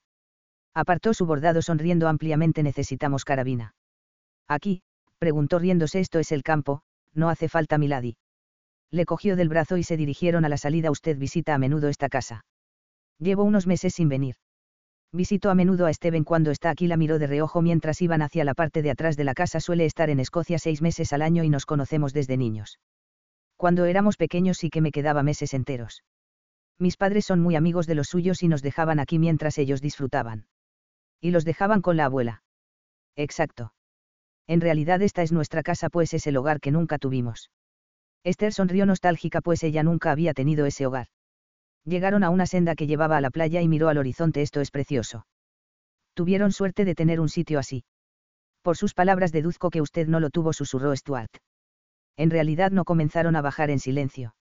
Al llegar a la playa sonrió al pisar la arena. Cuidado con las rocas, dijo señalando una enorme roca detrás de ella. ¿No tiene padres? preguntó él guiándola hasta orilla. Tengo un padrastro pero hace años que no lo veo. ¿Y usted? Mi padre falleció hace cinco años y mi madre vive en Londres. La veo de vez en cuando su sonrisa irónica le decía a Esther que no se llevaba muy bien con ella. Siento que no se lleven bien, dijo ella mirándolo a los ojos. Si vivieran mis padres me entristecería mucho no tener una buena relación con ellos. Nunca hemos estado muy unidos, se quedaron mirando el oleaje y Esther sonrió. No es precioso. Él la miró, sí, lo es. Precioso. Se sonrojó de gusto y caminaron por la orilla en un silencio agradable. Una gaviota levantó el vuelo a su paso y Esther se echó a reír, no le gustaría ser como ella. Como la gaviota. No por Dios. Buscando comida todo el día, dijo el divertido pasando frío. Es libre, puede volar donde quiera y ver mundo. Usted quiere ser libre. La penetró con la mirada. Quiero ser feliz y ver mundo. Me gustaría ir a Italia, dijo con ilusión, aunque inmediatamente perdió el brillo de su mirada, aunque no podré. ¿Por qué? Es joven, le queda mucha vida por delante. Me tengo que casar y entonces dependeré de las decisiones de mi marido, dijo fastidiada haciéndolo reír. Su risa era contagiosa y ella no pudo evitar seguirle. Iniciaron la vuelta cuando oyeron un silbido. Levantaron la mirada para ver una figura en lo alto del acantilado. Vaya, vaya, dijo Stuart divertido, parece que Steven ha vuelto. Esther miró la figura en lo alto y se sonrojó de gusto. Le gustaba que hubiera vuelto, aunque luego recordó sus palabras y perdió la sonrisa. El conde tenía las manos en las caderas y parecía enfadado. Ella bufó está enfadado. Stuart la miró con una ceja levantada como lo sabe desde aquí. ¿Por qué siempre está enfadado? contestó ella sin pensar sobre todo conmigo. No puedo imaginar a alguien enfadado con usted, dijo palmeando su mano, es encantadora. Dígaselo al conde puso los ojos en blanco y Stuart se echó a reír. Comenzaron a subir el camino que era más empinado de lo que parecía y sonrojada llegó a lo alto del acantilado. Allí estaba el conde con cara de pocos amigos, no se lo dije, susurró a su nuevo amigo. Stuart frunció el ceño al ver a su amigo Steven. No te esperábamos. El conde lo ignoró para fulminar con la mirada a Esther, no deberías estar en la siesta. No tenía sueño, dijo levantando la barbilla, el marqués me ha invitado a dar un paseo. Eso ya lo veo, Steven miró a su amigo, hace frío y ha estado enferma. No lleva abrigo. No hace frío, protestó ella, aunque era mentira. Tranquilízate, Steven. Está sonrosada, el paseo le ha sentado bien. El conde lo ignoró mirándola a los ojos a tu habitación. Ella entrecerró los ojos, no tengo que hacerte caso. Es a la abuela a quien tengo que obedecer. No me provoques, Esther a tu habitación, gritó furioso. Miró al marqués que estaba realmente sorprendido con la actitud de su amigo. Gracias por el paseo, marqués. Stuart la miró preocupado y le besó la mano. Espero que no sea el último, Milady. Ella sonrió. Ha sido muy agradable. Se giró sin mirar a Steven y se dirigió hacia la casa furiosa. Casi corrió los últimos metros totalmente indignada. Subió a su habitación corriendo algo totalmente impropio en una dama dejando a Isi con la boca abierta al ver que corría a la ventana. Allí estaban todavía en lo alto del acantilado y parecía que discutían. Más bien discutía Steven porque Stuart estaba totalmente anonadado. De repente Stuart se echó a reír a carcajadas y Steven furioso lo dejó allí plantado. ¿Qué demonios le habría dicho? Seguramente algo para que su nuevo amigo la ignorara. Estúpido engreído gruñó furiosa. ¿Qué ocurre? Y se puso a su lado. El conde ha vuelto. Ah, eso explica su enfado, Milady dijo haciendo una mueca. ¿Qué ha hecho ahora? Se lo explicó rápidamente y la doncella frunció el ceño. Vaya. Vaya que. Si lo dijera de otro hombre diría que estaba celoso. Esther frunció el ceño. Celoso. No, eso no podía ser. Él siempre me trata así. ¿Y qué tal con el marqués? Sonrió suspirando. Es muy agradable. Realmente agradable. Ya pero le sube la temperatura. ¿Qué? se sonrojó intensamente. Tiene ganas de que la bese, ella lo pensó fríamente y en realidad era muy guapo pero no. No tenía ganas de besarlo. Sin embargo sí que tenía unas ganas terribles de matar a alguien y ese alguien era el conde. Sí, una muerte lenta y dolorosa. En realidad no dijo a la doncella respondiendo a su pregunta. Y sí pareció decepcionada pero sí es muy atractivo. Pues no se encogió de hombros sentándose en la cama no tengo ganas. Se quitó los zapatos y se subió a la cama ahora que ha venido el conde todo va a ser distinto. Me fastidiará a todas horas. Y si apretó los labios tiene ganas de que el conde la bese. Ya lo hizo y no me gustó demasiado. Ya, pero digo ahora le gustaría. La miró a los ojos probaría otra vez. Puede. La doncella levantó los brazos al aire como pidiendo ayuda a Milady, ¿le gusta el conde? No, exclamó ella indignada, ¿cómo puedes preguntar eso? No sé, creo que le gusta pero que no lo sabe. Es idiota. No me gusta, se tumbó en la cama. No, Milady, ahora ya no da tiempo. Tiene que prepararse para la cena. He elegido el vestido azul claro con bordados blancos. Gimió volviendo a sentarse en la cama, no me apetece. Tiene que relacionarse, Milady. Y el marqués es muy agradable, recuérdelo. Asintió levantándose de la cama. Capítulo 5. Bajó al salón donde se encontraban esperándola se sonrojó ligeramente al ver que todos ya estaban allí siento llegar tarde. No te preocupes, querida. Estamos tomando un jerez. ¿Quieres uno? preguntó la abuela. Steven y Stuart la miraron desde la chimenea.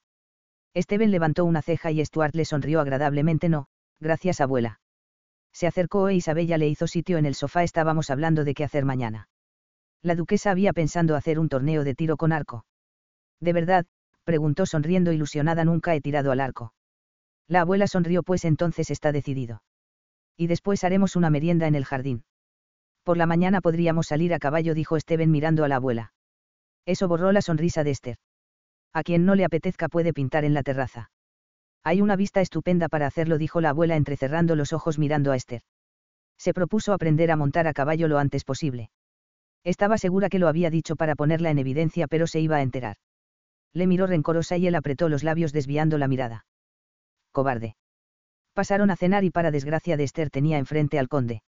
Afortunadamente Stuart estaba a su lado y le sonrió cuando apartó la silla para que se acomodara. Escuchó las conversaciones sobre gente que no conocía sin mirar a Steven. Cuando empezaron a hablar de la reina Victoria se tensó y levantó la vista encontrándose con la mirada de Steven. ¿La conoce, Milady? preguntó Isabella. Miró a su abuela que asintió para que respondiera sí. ¿Y cómo es? Rosé estaba emocionada. Milady formó parte de sus damas durante una temporada, dijo Steven apoyando la espalda en el respaldo de su silla. La admiración recorrió la mesa. Era un honor formar parte del grupo de damas de la reina, es una persona justa y amable. Y una reina excepcional, dijo ella mirando a la mesa. La misma reina la presentará en sociedad en primavera, dijo su abuela sonriéndole con cariño. Esther apretó los labios y miró a Stuart de reojo que la miraba pensativo. Eso es un honor, dijo el marqués, debe apreciarla mucho. No tanto murmuró Steven ganándose una mirada fulminante de la abuela. Steven, dijo entre dientes. Se enterarán tarde o temprano, abuela dijo malicioso. El conde quería hacerle daño y lo estaba consiguiendo. Totalmente mortificada miró a la mesa y debido a su expectación decidió ser sincera. En realidad la reina me condenó a trabajar en sus lavanderías por contradecir sus órdenes cuando era su dama. Los asistentes a la cena la miraron con la boca abierta, fue algo totalmente justificado pues la hijada de la reina sufrió por ello y me lo merecía. Pedí ayuda a la abuela y el conde fue a palacio para evaluar la situación. La reina me perdonó y quiere resarcir el daño a mi reputación presentándome en sociedad cuando terminó le faltaba el aliento y miró a Steven que parecía arrepentido al verla al borde de las lágrimas estoy orgullosa de haber pasado por eso. Muchas otras damas no hubieran sobrevivido al maltrato al que fui sometida durante siete meses, por eso he estado enferma. Se levantó lentamente de su asiento mientras la abuela se limpiaba las lágrimas si necesitan algún otro detalle, estoy segura que el conde se los dará con gusto. Si me disculpan me voy a retirar, no me encuentro muy bien. Por supuesto, querida la duquesa la miraba preocupada. El marqués se levantó pero ella negó con la cabeza. Enderezando la espalda recorrió el silencioso comedor con la cabeza alta. Raúl mirándola con preocupación abrió la puerta para que saliera. Al salir del comedor sintió que le temblaban las piernas. Débilmente se dirigió hasta las escaleras mientras las lágrimas corrían por sus mejillas. Subió lentamente sintiendo que le faltaba el aire y cuando estaba llegando arriba se tuvo que detener porque no podía respirar Milady, gritó Raúl desde el hall antes de desmayarse cayendo de espaldas por las escaleras. Le dolía todo el cuerpo y gimió entre sueños al moverse en la cama. Le lloraban los ojos y no sabía por qué. No se mueva, Milady. Abrió los ojos y vio ahí sí que se retorcía las manos me duele. Lo sé, Milady la doncella levantó la cara mirando al otro lado de la cama y Esther giró la cabeza. El conde estaba al otro lado mirándola torturado. ¿Qué ocurre? preguntó sin saber lo que pasaba. ¿Le ocurre algo a la abuela? Alguien lloró al fondo de la habitación y el conde se acercó a ella. No, la abuela está bien. Sujétela, milord dijo alguien al pie de la cama. Sintió que le cogían la pierna y Esther levantó la cabeza para ver a un hombre que no conocía. Que un dolor la traspasó la pierna al sentir que le cogían del tobillo. Esteban la cogió por los hombros mientras chillaba de dolor. Cuando sintió un tirón seco en la pierna el alarido de dolor se oyó en toda la casa. Sin poder soportarlo se volvió a desmayar. El dolor de la pierna la hacía gemir. No lo soportaba. Sintió que alguien le daba algo de beber y abrió los ojos. Y si le sonrió enseguida no tendrá dolor, Milady. ¿Qué ha pasado? Se cayó por las escaleras, susurró su amiga preocupada, se ha roto la pierna dejó caer la cabeza en las almohadas recordándolo todo y se echó a llorar me humilló. Ya me he enterado, dijo Isi sentándose en la cama limpiándole las lágrimas, toda la casa se ha enterado. Milady, no se disguste. Todo el mundo estaba muy preocupado por usted. Se abrió la puerta y entró Steven en la habitación Esther. Se tapó la cara con las manos pues no quería verlo vete. Milord, la está alterando. Déjenos solos, dijo Steven autoritario. Esther lo fulminó con la mirada ¿cómo te atreves siquiera a dirigirme la palabra? Mucho menos a entrar en mi habitación como si tuvieras derecho y a ordenar a mi doncella. Fuera de mi habitación, gritó furiosa. Se movió y un dolor en la pierna le quitó el aliento gimiendo de dolor. Y si la miró preocupada Milady, no se mueva. Se abrió la puerta de la habitación y aparecieron la abuela acompañada de Stuart. Por Dios, Steven, ¿qué haces? preguntó su amigo mirándolo preocupado. Sacarlo de mi habitación. Gritó Esther fuera de sí. Steven la miró impotente cuando la abuela ordenó sal de la habitación. No es correcto que estés aquí y no sé cómo se te ocurre entrar. Desde luego Steven últimamente estás muy raro. Stuart se acercó a su amigo vamos, tomemos el aire. Esther quiero que hablemos dijo ignorando a su amigo y acercándose a la cama. ¿Para qué? ¿Para qué me insultes? Gritó llorando para que aproveches la oportunidad para humillarme. No quiero hablar contigo nunca más. Eres un ser despreciable y egoísta que has utilizado todo lo que has podido para hacerme daño. Steven, sal de la habitación, ordenó la abuela muy enfadada. Él miró a su abuela pálido por favor abuela, solo quiero explicarle. No quiero oírte, gritó mientras Isi intentaba que no se moviera. Te odio, te odio y no quiero verte más. Dio un paso atrás sorprendido y Stuart lo agarró del brazo sacándolo de la habitación a la fuerza. La abuela sorprendida y disgustada se acercó a la cama ya se ha ido, querida. Y no tendrás que volver a verlo. No te preocupes más. Esther lloraba sin consuelo. Le dolía mucho más lo que él había hecho que su pierna rota. Se sentía traicionada y humillada. Sabía que no la apreciaba pero nunca se hubiera imaginado que la trataría así. Recordó cómo le había acariciado el tobillo en aquel carruaje y lloró más. Y si la consolaba mientras la abuela la miraba angustiada llame al médico, Excelencia, rogó la doncella mirándola por encima del hombro. La duquesa asintió saliendo de la habitación rápidamente. Minutos después apareció el médico que se hizo cargo de ella inmediatamente. No debe preocuparse, Milady dijo equivocándose por la razón de su disgusto, la fractura ha sido limpia y quedará bien. Esther asintió respirando entrecortadamente ya más tranquila. Cuando el médico salió de la habitación ya estaba dormida. La siguiente vez que despertó dolorida era de día. Y si estaba sentada en una silla con un libro en la mano y Esther sonrió al ver cómo fruncía el ceño mientras movía la boca para decir las palabras que estaba leyendo y sí. Milady, levantó la cabeza sonriendo ampliamente cómo se encuentra. Mucho mejor, gracias. Dijo sentándose en la cama. La expresión de dolor le indicó a la doncella que estaba sufriendo. Y si se acercó a la cama y Esther se quitó las sábanas para ver su pierna. Tiene un aspecto atroz, dijo mirando su pie hinchado, pues la pierna tenía un yeso rodeándola. Se pondrá bien y eso ya casi es un milagro. Cuando oímos los gritos del mayordomo y la vimos tirada en el último escalón de la escalera creíamos que se había roto el cuello. Ahí sí le costó hablar y Esther levantó la vista alargando la mano. Y si se la cogió estoy bien. La doncella asintió el conde salió corriendo del salón antes que nadie y casi se vuelve loco en cuanto la vio. La duquesa se desmayó, igual que otras dos damas mientras el marqués intentaba que el conde no la cogiera por miedo a que hiciera más mal que bien.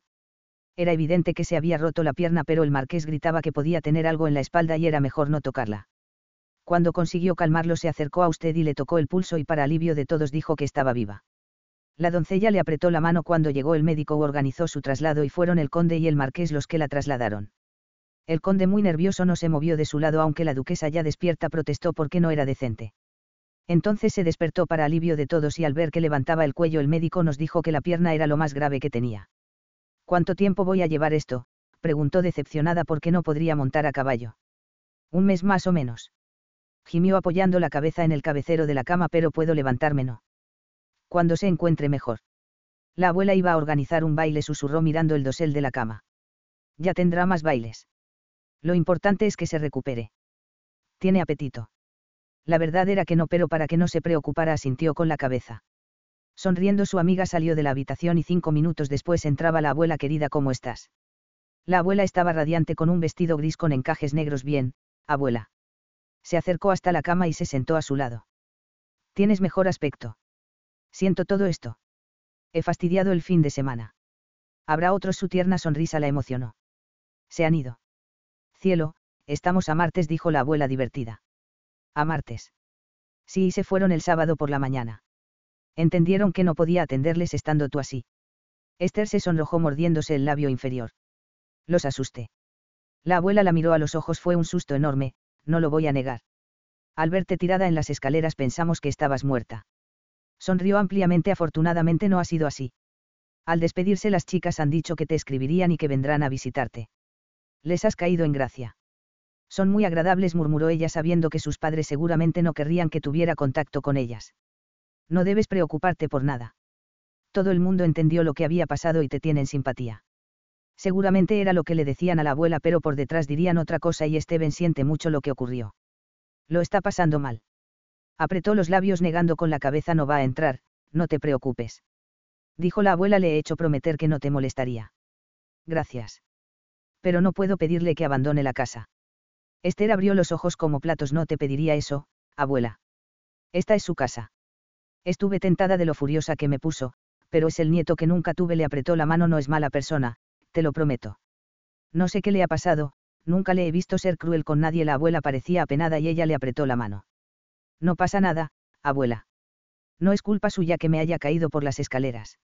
Al ver que no me encontraba bien tenía que haberle dicho a Rolf que me acompañara. Espero que te encuentres cómoda. No dudes en pedir todo lo que quieras. Miró a su alrededor, no necesito nada puedo levantarme. Se lo preguntaremos al doctor cuando venga. Mandaré que traigan a la habitación un diván para que puedas estar sentada con la pierna estirada. Gracias, abuela. Y si llegó con la bandeja del desayuno, come, dijo la abuela levantándose, tienes que alimentarte pues llevas días sin comer. Sí, abuela. Y si colocó la bandeja a su lado para no forzar la pierna, bollos de canela, dijo con una sonrisa cogiendo uno con entusiasmo. Así me gusta, dijo yendo hacia la puerta, volveré luego. Cuando se fue masticó distraída cómo va la lectura y sí. A su amiga no se la daba coma y calle se cruzó de brazos y Esther la miró levantando una ceja. Sonrió al ver su cara de resolución. Después de unas horas charlando con su doncella, llegó el médico. Se alegró mucho de verla también se recupera pronto, eso es bueno. Veamos esa pierna después de examinarla le prohibió levantarse de la cama al menos en una semana. Después podía moverse con unas muletas pero nada de apoyar la pierna. Debía seguir todas sus instrucciones para garantizar el resultado, no querrá que por hacer una tontería el hueso suelde mal, ¿verdad? Ella lo entendió. Así que tuvo que resignarse. En cuanto se fue apareció el sillón que la abuela había prometido y se lo colocaron cerca de la ventana. También llevaron una mesa y materiales de pintura, además de su bordado. Pidió algún libro y le fueron entregados varios enseguida. Y si le entregó el bordado y gracias a él pasaron las horas. Después de la cena entraron en su habitación la abuela y el marqués que la miró con una sonrisa satisfecha. Me alegra verla. Parece que se encuentra mucho mejor. Sí, gracias respondió tímidamente. Estuvieron hablando un rato y al ver que estaba cansada se despidieron. ¿Puedo visitarla? preguntó el marqués mirándola a los ojos. Esther miró a la abuela que asintió sí, estaré encantada. Entonces hasta mañana. La despertó el dolor en plena noche y abrió los ojos mirando el dosel de la cama gracias a la luz de la chimenea. Se movió incómoda y gimió de dolor. ¿Te duele? Se sobresaltó al oír la voz de Steven y miró a su alrededor. Estaba sentado en una butaca en una esquina. ¿Qué haces aquí? Quería comprobar que estabas bien, dijo él levantándose. Estaba entre sombras y no podía verle bien. Se acercó a la mesilla de noche y le echó algo que había en un frasquito en un vaso de agua. Tomate esto. Te aliviará. Desconfiando acercó la nariz al vaso y olió. ¿Crees que quiero envenenarte? preguntó él con voz grave. Esther hizo una mueca antes de beber. Suspiró dejando caer la cabeza sobre las almohadas bordadas. Ya me voy. Puedes descansar tranquila, susurró él dejando el vaso sobre la mesa. Cuando iba hacia la puerta ella susurró te odio. Él se detuvo en seco y tensó la espalda. Lo sé y siento mucho todo lo que ha pasado. Solo lo sientes porque me caí por las escaleras. Si no hubiera sido así, no tendrías remordimientos. Querías hacerme daño. Enhorabuena, lo conseguiste. Él apretó los puños pero siguió sin volverse. No dices nada. Que seguramente tienes razón. Esas palabras la desgarraron por dentro. Que reconociera que había querido hacerle daño la destrozó. Vete. No quiero verte más y te agradecería mucho que no volvieras a entrar en mi habitación. Se lo prometiste a la abuela. No tienes palabra. Él asintió con la cabeza y abrió la puerta, pero antes de salir dijo Esther, no te puedes imaginar lo que lo siento. No te creo. Ya no creo nada de lo que me digas. No te quiero cerca de mí. No eres buena persona y quiero que te alejes. Lo he dejado claro, preguntó con voz dura. Steven salió de la habitación cerrando la puerta lentamente. Una enorme lágrima corrió por su mejilla mientras sentía un enorme vacío en su interior. Suspiró acomodándose esperando que el sueño la venciera. Los días siguientes fueron aburridos. Aunque la abuela y Stuart iban a visitarla a diario, le aburría estar todo el día encerrada. Jugó a las cartas con Issy y con Stuart que la ganaba siempre y la hacía reír con sus chanzas, pero sentía que le faltaba algo. Después de diez días estaba sentada en el diván mirando por la ventana el oleaje cuando Issy dijo está triste, Milady. No, ¿qué va? Estoy bien, dijo forzando una sonrisa sin dejar de mirar por la ventana. Después de unos minutos de silencio Issy dijo se ha ido. Esther la miró entendiendo perfectamente hace una semana cuando la duquesa se levantó encontró una carta del conde diciendo que tenía que volver a Londres. Asintió digiriendo la información. La tristeza la invadió. Volvió a mirar por la ventana y susurró siento que por todo esto se haya ido. Esta es su casa. Y si asintió los días que estuvo aquí después de su accidente lo pasó mal, Milady. Toda la casa lo comentaba. ¿Quieres que me sienta culpable? preguntó casi sin voz al borde de las lágrimas. ¿O no? Milady no tuvo la culpa de nada, dijo y si ofendida por sus palabras solo faltaría. La miró durante un rato, solo quería que lo supiera. Esther no dejó de mirar por la ventana, ¿puedes traerme un té? Sí, Milady. No quería hablar más del tema, solo quería olvidar. Stuart fue a visitarla esa tarde y jugaron a las cartas. Serás tramposo, dijo sacando una carta de la manga de su chaqueta, se echó a reír sin poder evitarlo, no pienso volver a jugar contigo en la vida. Stuart la miró sonriendo es que has aprendido mucho y tengo que poner en práctica este tipo de tácticas para ganarte. Tácticas. Son trampas, dijo ofendida riéndose a carcajadas. La abuela entró en ese momento llevando una carta en la mano querida, ha llegado esto para ti. Le entregó la carta y ella la abrió con una sonrisa pues no llevaba remitente. Al ver la firma del conde al final de la carta palideció. Querida, ¿de quién es? Se la entregó sin leer la abuela, puedes quemarla. La abuela la cogió de entre sus dedos temblorosos y la leyó rápidamente. No vas a leerla. Negó con la cabeza mirando a Stuart. Y no quiero más cartas, abuela su amigo la miró preocupado. Bien, niña la abuela salió de la habitación rápidamente. ¿Otra mano? Preguntó forzando otra sonrisa. Una semana más tarde pudo empezar a salir de la habitación. Stuart o Raúl la bajaban en brazos. Aunque hacía frío siempre que podía salía a la terraza para pintar o leer. Tanta inactividad hizo que engordara y no había día que Stuart no le dijera que cada día estaba más hermosa. Eso la sonrojaba pero no podía evitar sentir que le faltaba algo. Con las muletas se manejaba bien y tenía más autonomía. Ya podía practicar a piano y disfrutar de otras cosas. Quedaba un mes y medio para la Navidad y se dio cuenta que nunca había tenido unas en familia. Stuart dijo que ya que estaba allí se quedaría hasta después de Navidad aunque a continuación tendría que irse a Londres. Esther no podía comprar nada pues no tenía dinero, así que decidió hacer los regalos ella misma. A la abuela le pintó su retrato sin que nadie lo supiera. Cuando vio el resultado quedó satisfecha. A Stuart le hizo una composición para piano. Era divertida y rápida. Ahí sí le hizo un vestido para que se fuera de paseo. Había reformado uno de los suyos que le había regalado la reina y esperaba haber acertado con la talla. Quería regalarle algo a Rolf por haberse portado tan bien con ella pero le estaba costando decidirse, hasta que se enteró que le gustaban mucho las flores. Entonces le pintó un hermoso jardín para que lo colgara en su habitación. Un cuadro enorme con una fuente central y rosas, violetas, hortensias, todas las flores que se le ocurrieron. Quedó muy hermoso. Llegó el momento de quitar la escayola y todos estaban muy nerviosos. Había empezado a nevar y el médico se retrasó unos días pues tenía trabajo en una granja donde una parturienta había tenido un parto difícil. Cuando llegó, la examinó y empezó a quitarle la escayola. Nerviosa le miró no debe preocuparse, Milady dijo el médico sonriendo todo va bien. Al terminar levantó la pierna levemente observándola perfecto sonrió a su paciente apoye la pierna, Milady. Vamos a ver qué tal. Insegura sacó las piernas de la cama y se levantó lentamente al principio le costará un poco pero sin darse cuenta volverá a ser la de siempre dijo el médico satisfecho al ver cómo caminaba. Tenía razón, se sentía insegura pues llevaba sin usarla más de un mes pero poco a poco se sintió mejor y sonrió a la abuela que la observaba preocupada ¿Cómo te sientes, querida? Es como si no fuera mía dijo divertida. El médico se echó a reír y Stuart gritó desde el otro lado de la puerta Está bien. Entra Stuart dijo ella divertida. Él entró en la habitación y la vio caminar. Aplaudió y dijo estupendas, unas piernas preciosas sonrojada dejó caer el vestido mientras la abuela reía. Serás descarado le dijo ella reprendiéndolo. La semana antes de Navidad se sentía estupendamente. Además se sentía hermosa. Había engordado y por fin tenía pechos, aunque pequeños la hacían sentirse muy femenina. Empezó a dar paseos por la finca.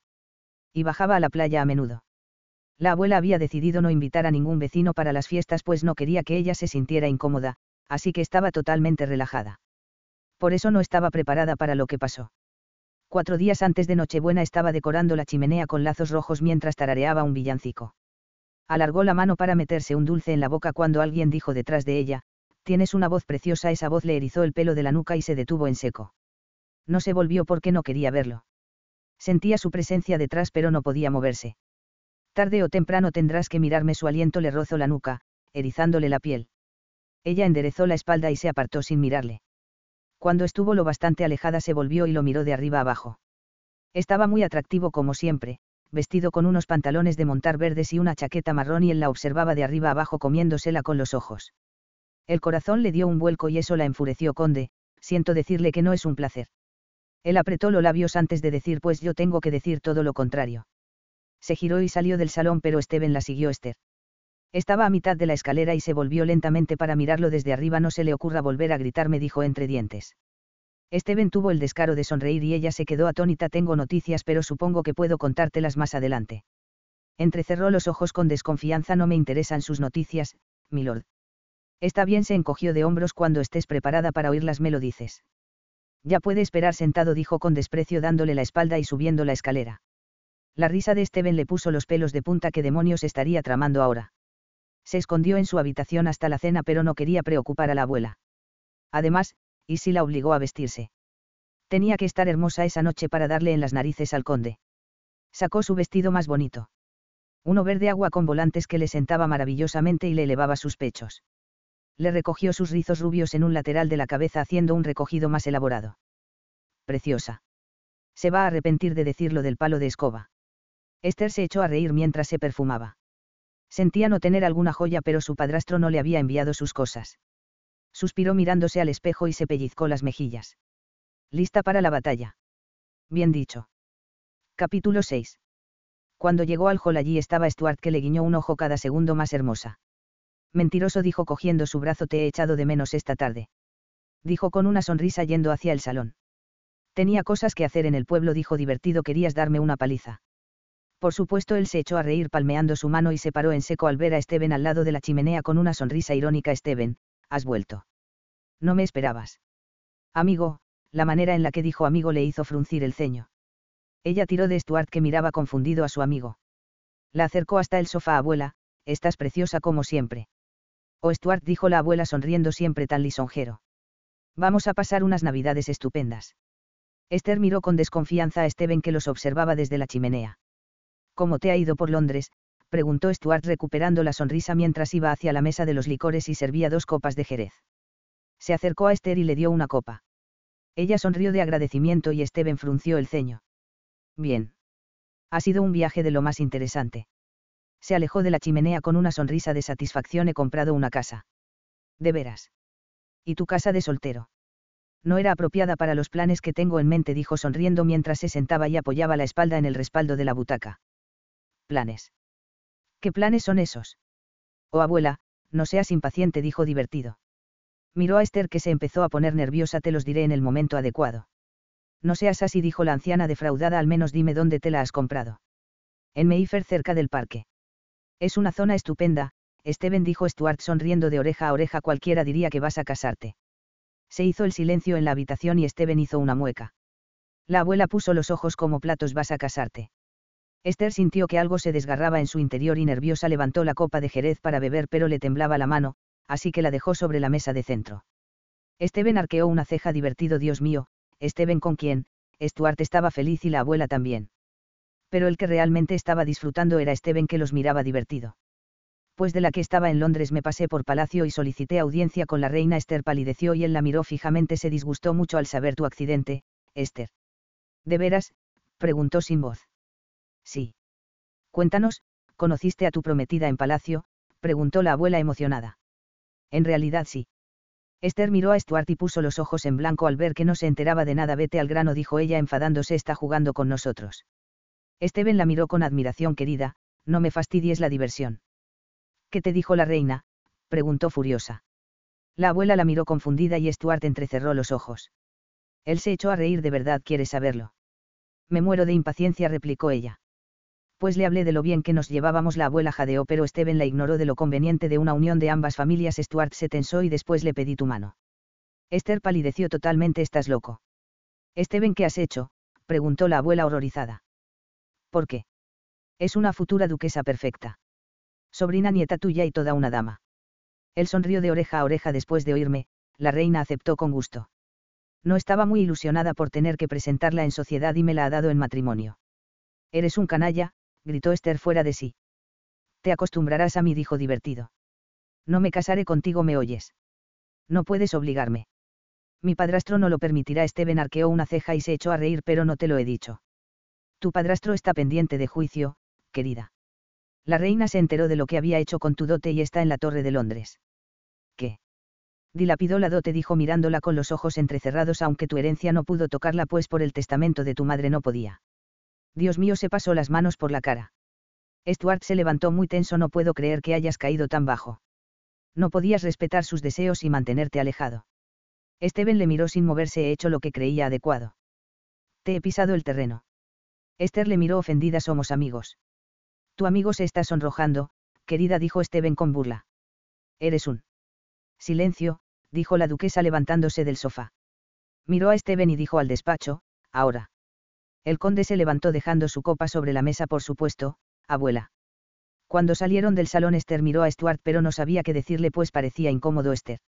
No es verdad, esto no está pasando. Te ha comprometido la reina. Debes casarte con él, dijo disgustado. Dime que tengo una salida. Dime qué puedo hacer, preguntó desesperada mirando a su alrededor. No puedes hacer nada, exclamó frustrado. Esther se echó a llorar de impotencia y él la abrazó. Tranquila, Esther. No quiero. Lo sé, pero no es mala persona. Aunque no le reconozco en estos momentos, no es mala persona. Lloró sobre su hombro durante unos minutos. Levantó la mirada para ver la cara de su amigo. ¿Te importaría soltar a mi prometida? dijo con voz acerada desde la puerta. La abuela los observaba con los labios apretados y Stuart se retiró lentamente después de bajar los brazos. Steven se acercó a ella lentamente y extendió el brazo. Vamos a cenar no era una pregunta, era una orden. Ahora era suya. Esther se levantó lentamente y le pegó un bofetón que le volvió la cara. Cuando giró la cara para mirarla la miró indiferente y le ofreció otra vez el brazo cenamos. Volvió a levantar el brazo para pegarle pero Steven se lo impidió cogiéndola de la muñeca. La pegó a él abrazándola de la cintura quiero que cenes, pequeña. Estás preciosa y los disgustos te adelgazan. Púdrete dijo enfrentándolo con la mirada mientras intentaba soltarse. Suéltala. Stuart, acompáñame dijo la abuela con voz firme. Esther vio sorprendida cómo Stuart y la abuela salían del salón cerrando la puerta. Se sintió traicionada y muy dolida. Su mirada lo expresó todo. No te traicionan, cariño dijo mirándola fijamente es su deber. Esther lo fulminó con la mirada nunca me casaré contigo. Oh, sí que lo harás él la apretó a su cuerpo colocando sus muñecas a su espalda. No me casaré nunca contigo, le gritó a la cara. Va a ser muy interesante descubrirlo. La besó apretándola a él y Esther intentó rechazarlo, así que la cogió por la nuca para inmovilizarla. Cuando la tuvo a su merced suavizó el beso acariciando sus labios. Esther sintió algo en el estómago que la hizo gemir y cuando abrió la boca acarició su lengua provocando unas sensaciones que no sabía que se podían sentir. Steven rompió el beso para mirar su cara satisfecho. Este beso te ha gustado más. Esas palabras la espabilaron perro. La besó intensamente haciendo que le temblaran las piernas y Steven la agarró por el trasero. Jadeó en su boca y él alejó su cara lentamente. Le costó abrir los ojos, nena, esto va a ser muy interesante, dijo con voz ronca apretando sus glúteos. Al sentir su sexo contra ella abrió los ojos sorprendida, ahora quieres ir a cenar. No tengo apetito, él apretó sus glúteos contra él otra vez y este reaccionó sí, cenaré. Veo que lo vas entendiendo, la soltó y extendió el brazo. Con la mano temblorosa cogió su brazo y la dirigió hacia el comedor. La abuela ya estaba en su sitio y Stuart se había sentado al lado de Steven a la derecha de la abuela. Apretó los labios al ver que se había puesto del lado de Steven. Sentados a la mesa la abuela dijo todo esto es poco ortodoxo pero tenéis tiempo para conoceros. Esther tenía la cabeza agachada y ante ella apareció un consomé de champiñones. Con la mano temblorosa cogió la cuchara y empezó a comer. La abuela suspiró de alivio. ¿Alguna novedad más? preguntó la abuela con voz nerviosa. He visto a mis padres, dijo Steven muy serio sin despegar la vista de Esther a la que le temblaba la mano evidentemente. ¿Y cómo están? Madre estaba resfriada, dijo indiferente. Ese hombre tenía un alma helada, pensó Esther dejando la cuchara sin haber comido ni la mitad come Esther. Stuart estaba evidentemente incómodo. ¿Puedo hablar contigo unos minutos en privado? preguntó mirando a su amigo. Steven sonrió. No puede esperar hasta después de la cena. No, Stuart se levantó de la mesa y salió del comedor. Ve, es tu mejor amigo, dijo la abuela apenada. Se levantó asintiendo. Salió del comedor y Esther miró a la abuela con los ojos llorosos porque. La anciana apretó los labios antes de decir puede que en este momento no te des cuenta, pero es lo mejor, Esther. Y ya que la reina ha dado su aprobación no se puede hacer nada. Cuanto antes lo aceptes, será mejor para todos. Yo no tengo nada que decir, preguntó sin voz. La miró a los ojos con pena, desgraciadamente no. Se levantó de la mesa sintiendo que estaba absolutamente sola en el mundo. Solo había tenido esa sensación cuando cumplía condena. Si me perdonas. Querida, no creo que, Esther la ignoró y salió del comedor. Raúl la miró desde la puerta, la acompañó arriba, Milady dijo cogiéndola del brazo. Gracias, Raúl. Al entrar en su habitación y si la esperaba de los nervios o Milady, cuánto lo siento. Ya te has enterado. Lo sabe toda la casa, dijo desabrochándole el vestido, nos escaparemos. No podemos hacer eso, y sí. No tenemos dinero. Da igual, podemos. Déjalo, se quitó el vestido quedando en ropa interior e Isi desató las enaguas. En ese momento se abrió la puerta. Fuera Isi no podía negarse y agachando la cabeza salió de la habitación rápidamente. Esta es mi habitación, dijo ella sin fuerzas, te agradecería que llamaras. Se quitó las enaguas tirándolas sobre una silla y en ropa interior se sentó en la butaca del tocador. Él se colocó detrás mirándola intensamente, no has cenado.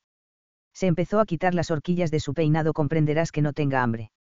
Estoy cansada y quiero dormir. Se miraron a través del espejo, no sé qué quieres conseguir con esto. Dinero, Steven se enderezó, necesitas mi dinero para salvar el patrimonio que tus padres han dilapidado. Tu dinero es tuyo, dijo él, no tengo derecho a tocarlo. Veo que estás bien informado, dijo ella dejando caer sus rizos por su espalda y nunca lo tocarás, de eso puedes estar seguro. Él acarició su cabello y Esther se estremeció. Entonces, ¿por qué? Ya lo he dicho, apartó el cabello dejando su nuca al descubierto. Le acarició la piel bajando por la espalda lentamente o preferías haberte casado con Stuart. Se tensó por sus palabras y lo miró enfadada a través del espejo. Somos amigos, buenos amigos. Él quería algo más, no lo sabes. Estás enfermo, dijo intentando levantarse. Steven la agarró por los hombros para que no se moviera. ¿Enfermo? preguntó divertido. ¿Crees que no veo cómo te mira, nena? Acarició sus hombros hasta llegar a su cuello como algún día te vea con él o algún otro, Osmato dijo con voz grave cerca de su oído no me gusta compartir lo que es mío. Lo que decía respondió con odio estás loco. Steven se echó a reír y la besó en el cuello que descanses, querida. Púdrete él sonrió mirándola a través del espejo. Cielo, no tenías que haber dicho eso la levantó cogiéndola en brazos mientras Esther pataleaba y la tiró sobre la cama colocándose sobre ella. Suéltame. Gritó ella intentando levantarse pero su cuerpo se lo impedía. La miraba a la cara mientras sujetaba sus manos, cálmate susurró él mirándola a los ojos. El tono de su voz la detuvo y se observaron durante unos segundos no quería hacerte daño, cielo susurró él antes de besarla suavemente no me di mis palabras, lo siento. Ella tragó saliva tampoco me diste tus palabras con la reina. Él sonrió ligeramente no, cada palabra que le dije lo hice conscientemente la volvió a besar y le acarició su labio inferior con la lengua haciéndola perder el aliento con su contacto. ¿Por qué? preguntó contra sus labios. Lo entenderás algún día miró hacia abajo y la besó en el cuello cielo, estás preciosa. Le encantó oírlo ya no soy un palo de escoba, Steven gimió contra su cuello. No, eres perfecta susurró levantando la cabeza para mirarla a los ojos y eres mía. No respondió asustada. Sí la besó intensamente y Esther apretó las manos. Steven entrelazó sus dedos con los de ella haciéndola gemir. Nunca se había sentido tan unida a alguien como a él.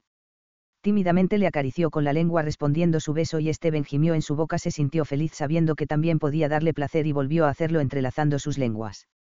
Él levantó la cabeza de golpe y se miraron ambos jadeantes nos casamos en una semana. No. Sí, cielo. No quiero tenerte en mi cama antes de casarnos dijo gravemente. Sus manos recorrieron sus brazos hasta llegar a sus axilas y tocaron sus pechos a través de la ropa interior. Gimió cerrando los ojos y arqueando el cuello. Sí, cielo, te quiero en mi cama durmiendo a mi lado. Le acarició los pezones haciéndola jadear preciosa y mía. Se levantó de la cama y ella abrió los ojos mirándolo indefensa hasta mañana, que duermas bien. Se alejó de la cama y salió de la habitación sin decir nada más. Y si entró en la habitación y al verla tirada en la cama se asustó abusado de Milady. Inexplicablemente Esther levantó la cabeza sonriendo desgraciadamente no. A la mañana siguiente se levantó de mejor humor. No sabía por qué pero se sentía viva. Se vistió con un vestido de mañana rosa con volantes blancos y al mirar por la ventana vio que estaba nevando. El mar estaba bravío y la imagen era preciosa. Recordó que en dos días era Navidad y que no tenía regalo para su prometido. Se sonrojó intensamente y se mordió el labio inferior. No podía repartir los regalos para los demás y hacerle ese feo a él. Entonces se le ocurrió una idea y sonrió. Bajó a desayunar y se encontró con que todos ya estaban desayunando. Estaban muy animados y se dio cuenta que la tensión de la noche anterior había terminado. Stuart se estaba riendo de algo que había dicho Steven y le palmeaba la espalda. Buenos días, dijo tímida sin mirar a nadie en concreto. Buenos días, querida, respondió la abuela con una sonrisa. Se acercó al buffet para servirse y sintió la mirada de Steven en la espalda. Se sirvió algo de jamón y unos huevos. Fue hasta su sitio donde Steven estaba esperando para ayudarla a sentarse. Buenos días, preciosa, dijo él cuando ella se acercó. Buenos días, conde. Se sentó en la silla y él se acercó a su oído. ¿No crees que puedes llamarme Steven? Se sonrojó intensamente haciendo reír a los allí sentados. Él la besó en el lóbulo de la oreja y dio un respingo. Su prometido se sentó ante ella y sonrió satisfecho. ¿Qué vas a hacer esta mañana, Esther? Le miró confundida pues pensaba bordar un poco o leer. Luego le miró con desconfianza porque Pensaba ir hasta el pueblo. ¿Quieres venir? Esther miró por la ventana, estaba nevando con ganas y se estremeció de frío haciéndolos reír. No, gracias. Prefiero quedarme en casa frente a la chimenea. Él hizo una mueca. Querida, ¿qué te parece si organizo un baile para celebrar vuestro compromiso? Pues. Miró a Steven que al ver su incertidumbre frunció el ceño. No he asistido nunca a un baile y. ¿No sabes bailar? preguntó Stuart sorprendido. Sí, pero. Se la notaba insegura. Organiza el baile, abuela, dijo Steven con los ojos entrecerrados. Apretó los labios antes de meterse el tenedor en la boca. Nunca iba a respetar sus deseos y se le notó en la cara que no estaba contenta. No pongas esa cara. No voy a dejar que te escondas. No me estoy escondiendo, protestó ella. Sí que lo haces. Por eso la abuela no ha invitado a nadie estas navidades para que no te sintieras incómoda. Se sonrojó intensamente porque tenía razón y bajó la vista al plato Steven, hace poco que se ha recuperado de lo de la pierna y, no la excuses, abuela. Dijo él interrumpiéndola. Con lo bien que había empezado el día y él tenía que fastidiárselo, tiene que ocupar su lugar tanto aquí como en Londres y si ella no toma la iniciativa, la tomaré yo por ella. Siempre tienes que hacerlo, ¿verdad? preguntó harta. Él la miró sorprendido el qué. Hacerme sentir como si todo lo hiciera mal. Hago eso. Miró alrededor y nadie dijo nada. Apretó los labios pues su silencio confirmaba las palabras de Esther. Entonces me disculpo, dijo muy serio, no era mi intención. Esther perdió el apetito y agachó la cabeza. Uf, voy a ir a coger algo que necesito, dijo Stuart levantándose rápidamente. Si voy contigo, la abuela se levantó también dejándola sorprendida pues tenía su desayuno a la mitad. Se sonrojó al darse cuenta de que querían dejarlos solos. Mírame, cielo, dijo Steven suavemente. Ella levantó la cabeza para ver su cara. Parecía arrepentido. Steven se levantó y se acercó a ella acuclillándose a su lado. Soy idiota y puedes decírmelo cada vez que quieras. Eres idiota, dijo mirando sus ojos verdes. Steven sonrió. Soy yo el que lo hago todo mal y no tú. La cogió de las manos y se las apretó, pero no voy a ceder en lo del baile. Esther puso los ojos en blanco y él se echó a reír. Siempre te sales con la tuya. Eso no es cierto, dijo mirándola fijamente. Si hubiera sido así, no me hubiera ido cuando estabas en la cama con la pierna rota por mi culpa, sin haber hablado contigo como yo quería. Intentó soltar sus manos. No fue culpa tuya que me cayera por las escaleras. Sí que lo fue y todo el mundo lo sabe. Se incorporó y la besó en los labios suavemente. Ahora come. Ella sonrió moviendo la cabeza de un lado a otro. No vas a dejarlo, ¿verdad? Siempre me vas a ordenar hacer las cosas. Se encogió de hombros cogiendo un bollo de la bandeja central y dejándoselo al lado de su plato. Esther al ver lo que había hecho se echó a reír y Steven sonrió al verla. ¿Quieres algo del pueblo? ¿Me puedes traer pintura roja de óleo? Rojo intenso. Él asintió rojo intenso. Steven se sentó en su asiento y ella continuó comiendo mientras su prometido se tomaba un té. La ponía nerviosa que la mirara comer no te ibas. Se echó a reír al ver que a ella le daba vergüenza. Vamos a tener que hacer algo con tu timidez, cielo. Supongo que en tu noche de bodas desaparecerá gran parte de ella. La miró comiéndosela con los ojos y a Esther se le cortó el aliento, al menos la que tiene que ver conmigo. Repito, ¿no te ibas?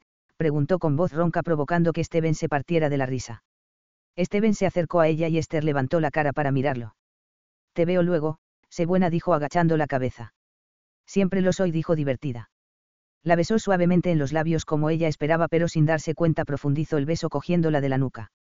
Se separó de ella y la observó divertido. Mejor que el salteador de caminos. Vas aprendiendo, respondió sin aliento. Steven se echó a reír y se enderezó. Se fue del comedor y ella miró lo que le quedaba de desayuno. Se encogió de hombros y siguió comiendo. Estaba deseando empezar a hacer el regalo de Steven. Pasó gran parte de la mañana en su habitación mientras la abuela preparaba el menú de la cena de Nochebuena y la comida del día de Navidad.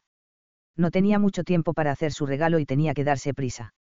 Y si practicaba la lectura a su lado y la corregía cuando correspondía. A la hora del almuerzo ellos todavía no habían llegado y miró al exterior nerviosa. No había dejado de nevar y estaba preocupada. Estarán comiendo en la taberna del pueblo. No te preocupes, estarán bien. No me preocupo, dijo indiferente apartándose de la ventana. La abuela se rió entre dientes sin replicarla. Decidió practicar un poco mientras la abuela bordaba. Cuando terminó su abuela aplaudió cada día lo haces mejor, querida. Voy a acostarme un rato. Sí, abuela, descansa, dijo nerviosa mirando hacia la ventana. Tú también deberías. Así te pasará el tiempo más rápido. Decidió que tenía razón y subió a su habitación. Se desvistió con ayuda de Isi y se tumbó en la cama en ropa interior. Preocupada por ellos dio varias vueltas pero al final se quedó dormida mirando el fuego. Una caricia en la espalda la despertó. Protestando metió la cabeza debajo de las almohadas para que la dejaran en paz. Estaba teniendo un sueño estupendo en el que el protagonista era Steven. Cuando la mano bajó por la columna hasta llegar a su trasero abrió los ojos como platos Steven, preguntó sin sacar la cabeza. ¿Esperabas a otro? preguntó divertido. Aparta la mano, libertino. Un le apretó la nalga haciéndola jadear. Es que disfrutó mucho haciendo esto. La mano bajó hasta la unión de sus muslos y se sobresaltó sacando la cabeza de debajo de las almohadas provocando la risa de su prometido no tiene gracia dijo sentándose en la cama y apartando su melena rubia de su cara. Sí que la tiene, preciosa la cogió por la nuca me has echado de menos. Preguntó acercando sus labios a los suyos. Tanto como a un sarpullido respondió con una sonrisa. ¿Qué tipo de sarpullido? Esther se echó a reír y él la besó dejándola sin aliento embriagada por sus labios se dejó llevar y la tumbó sobre la cama mientras le acariciaba el cuello. Gimió cuando la mano llegó hasta su pecho acunándolo. Para susurró contra sus labios puede venir alguien. ¿Y qué puede pasar? Que nos casemos, respondió ronco apretando un pezón entre sus dedos haciéndola arquear la espalda cielo, no sé si aguantaré siquiera una semana dijo contra su mejilla. Se levantó de golpe frustrado y se pasó una mano por su pelo negro. Esther apoyó los codos incorporándose y mirándolo desde la cama con la respiración jadeante le escuchó decir. Puedo esperar. Ella asintió no te dejaría. Steven se echó a reír y ella se ofendió no te dejaría. Claro cielo, hace un minuto me hubieras detenido. Estoy seguro de eso dijo entre risas yendo hacia la puerta. Ella le lanzó una almohada dándole en la cabeza y Steven se volvió mirándola con los ojos entrecerrados. Ups, dijo ella sonriendo. Yupiesis, Steven se volvió y recogió la almohada del suelo.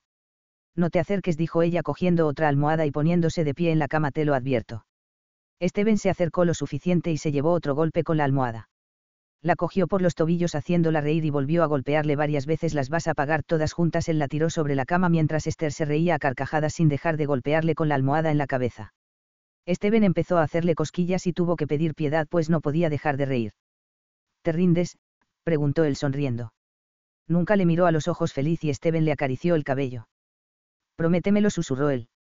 Te prometo que nunca me rendiré, dijo divertida y menos a ti. Así me gusta, cielo. Me gusta estar en guerra contigo, la besó en los labios antes de levantarse, las reconciliaciones serán todavía mejores. Todavía no he dicho que me casaré contigo, dijo ella frunciendo el ceño para parecer enfadada. Cielo, hay que saber qué batallas puedes ganar y esa guerra está perdida, dijo saliendo de la habitación. La cena fue muy divertida pues Stuart y Steven contaron anécdotas de la infancia y de los castigos que nunca cumplían. Cuando se retiraron Steven la acompañó a la habitación y le dio un suave beso en los labios deseándole buenas noches. En cuanto entró en la habitación Easy la ayudó a desvestirse y la dejó sola, siguió haciendo el regalo de Steven pues deseaba terminarlo cuanto antes. Se pasó horas trabajando pero quedó muy satisfecha con el resultado. Se levantó cansada pues casi no había dormido y al bajar al desayuno Steven frunció el ceño al ver su cara no has dormido bien, querida. Gruñó sentándose en la mesa y Stuart la miró divertido debe ser la primera vez que no estás de buen humor por la mañana. Volvió a gruñir provocando las risas de todos. Después del desayuno se sentó a bordar junto a la abuela y Steven la observó. ¿Qué bordas? La abuela se echó a reír tu prometida no borda cosas habituales. Ella no es como las demás se acercó a ella que se había sonrojado y miró su bordado. Era un bordado del castillo y Steven abrió los ojos como platos. Tengo una artista en mi futura mujer. ¿Te gusta? preguntó sonriendo. Cuando lo termines lo enmarcaremos para colgarlo en la casa nueva, dijo él acercándose mirando las pequeñas puntadas. Cuéntame cómo es. Steven se sentó a su lado y ella le miró expectante. Está en una de las mejores zonas de Londres con el Hyde Park muy cerca. Así podrás salir a caballo, dijo la abuela. Podremos salir, apostilló él mirando a Esther en cuanto deje de nevar empezaremos las clases asintió sigue. Tiene 15 habitaciones aparte de las del servicio claro y un gran salón de baile. Es enorme, exclamó Esther llevándose una mano al pecho haciendo reír a la abuela. No tanto dijo Steven haciendo una mueca, pero no podía permitirme nada mejor en este momento. Esther cogió su mano sonriendo y él se la apretó. También tiene un pequeño jardín posterior que te encantará. Parece estupenda, Steven dijo la abuela. Estoy deseando conocerla. Esa frase los dejó con la boca abierta pues ella odiaba Londres. No pensaréis dejarme aquí, ¿verdad? Los dos negaron con la cabeza y ella asintió encantada. Querida, enséñale tus otros bordados. Sorprendidos se miraron y Esther soltó una risita. Esteve le acarició la mejilla cielo, enséñame esos bordados tuyos. Ella fue hasta el costurero que la abuela le había designado y abrió el cajón de abajo. Estaba lleno y sacó los bordados entregándoselos a su prometido. Vaya, has estado muy ocupada, dijo sorprendido al ver la cantidad. A tu prometida le encanta bordar, querido. Vas a gastar una fortuna en hilos, dijo divertida al ver cómo los miraba uno por uno. Ciertamente no eran los típicos bordados. Un loro en la selva, un paisaje chino, un pájaro dando de comer a su cría, un jardín con un riachuelo de donde sacas las ideas. Se encogió de hombros, no sé, de imágenes de libros o de cosas que veo. Llegó al último bordado y Esther se sonrojó intensamente. Iba a quitárselo de las manos cuando él se echó a reír apartándolo y este. Dámelo intentó arrebatárselo. ¿Qué bordado es? preguntó la abuela riendo. Él se lo enseñó. Era él montado sobre su pura sangre. Lo hice por el caballo, dijo sonrojada hasta la raíz del pelo. Steven se echó a reír mirándolo y frunció el ceño al ver algo al fondo del dibujo. Eran los asaltantes que esperaban agazapados. Eso no me gusta tanto. Serás engreído se lo quitó de las manos fue un momento estupendo y quería recordarlo. Estupendo, ¿eh? dijo levantándose del sofá. Sí, besaba muy bien la abuela se partía de la risa. Ya te daré yo. Chilló al ver que se acercaba y salió corriendo del salón. No corras cielo, si te voy a coger igual. La risa de la abuela llegó hasta ella mientras se escondía debajo de la escalera. Miró hacia el hall para verlo llegar cuando la cogió por la cintura sobresaltándola. Nena, tienes que practicar un poco, dijo apretándola contra él. Se dio la vuelta entre sus brazos. ¿Practicarás conmigo? preguntó Pícara. Me gustan los juegos. Nena, jugaremos todo lo que quieras, dijo Ronco antes de atrapar su boca. Se besaron apasionadamente y Esther levantó los brazos acariciando su nuca mientras Steven la apretaba a él acariciando su trasero. Nos van a ver, dijo ella rompiendo el beso. No, si ya lo hemos visto, dijo Isi subiendo la escalera. Esther se puso como un tomate y Steven se separó de ella riendo. Esta doncella tuya es una descarada. Es estupenda. Dijo riendo. Gracias, Milady respondió Isi en la escalera todavía. Esther sacó la cabeza de debajo de la escalera. ¿Quieres irte, cotilla? Es que si no, no me entero, Milady, protestó la doncella haciendo chasquear la lengua a Rolf que lo observaba todo desde la puerta de entrada. Steven la cogió del brazo mientras se reía a carcajadas. Está claro que en esta casa no hay intimidad. Se acercó a su oído. ¿Qué tal una visita al establo? El rojo intenso en la piel de Esther lo hizo desternillarse de la risa mientras ella le daba un codazo. Capítulo 7. Llegó la cena de Nochebuena y fue fantástica. Tomaron ponche de huevo y cantaron villancicos aunque Steven tenía una voz horrible y cantaba a pleno pulmón poniéndoles los pelos de punta. Esther tuvo que taparle la boca varias veces pues temía que se rompieran los cristales. Ya era tarde cuando se acostaron pero antes no resistieron la tentación de besarse hasta dejarse sin aliento escondidos en una de las habitaciones vacías. Totalmente despeinada entró en su habitación menos mal que la boda es la semana que viene dijo Isi irónica mirando sus ojos brillantes. Suspiró yendo hacia su amiga sí, menos mal. La doncella se echó a reír y Esther le guiñó un ojo. A la mañana siguiente repartieron los regalos después del desayuno. Cuando la abuela repartió los suyos, Esther jadeó al ver unos pendientes de diamantes que terminaban en una preciosa perla. Pero abuela, dijo mirando el hermoso presente. Querida, te quedarán perfectos. La abuela sonrió encantada de que le gustaran. Es demasiado. Esteban le acarició la nuca sentado a su lado. La abuela le había regalado una pétaca con su nombre grabado y a Stuart una funda para los cigarros. Stuart repartió los suyos y Steven frunció el ceño al verla abrirlo emocionada. Una maravillosa estola de piel apareció ante ella. Stuart, es preciosa. Muchas gracias. Me alegro de que te guste, dijo mirando a su amigo que entrecerraba los ojos lo mejor para una amiga como tú. Esther sonrió y miró a Steven, no abres el tuyo. Steven abrió su paquete. Unos guantes de piel y una bufanda. Se echó a reír al verlo pero no comentó nada y Esther preguntó de qué te ríes. De nada, Cielo miró a su amigo y Stuart le guiñó un ojo.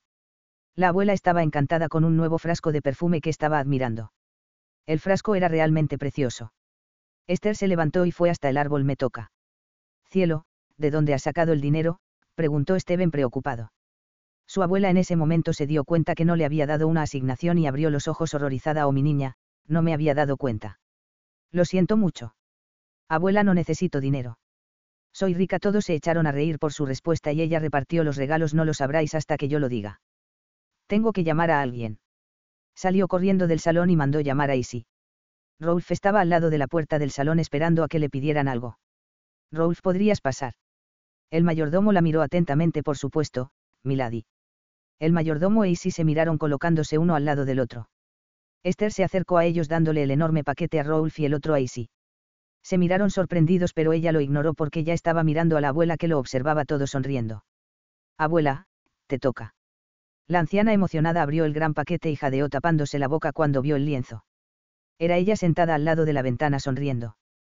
Stuart y Steven se acercaron al lienzo. Abuela, estás estupenda, exclamó Stuart sorprendido. Es maravilloso, preciosa, dijo su prometido sonrojándola. ¿Puedo abrir el mío?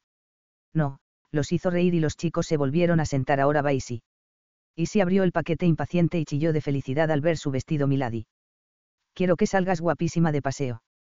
La mirada de felicidad de su amiga bien mereció la pena por todas las horas que había trabajado. Gracias, Milady se limpió las lágrimas. Es precioso. Rolf. El mayordomo carraspeó abriendo gran paquete. Era el lienzo más grande de todos y todos esperaban expectantes su reacción. Volvió a carraspear después de ver su regalo y lo giró para que todos lo vieran. Maravilloso. Milady sabe lo que me gustan los jardines y ahora podré verlos siempre. Esther sonrió. Me alegro que te guste. Esperaba que lo colocaras ante la cama y así cuando te despiertes sea lo primero que veas.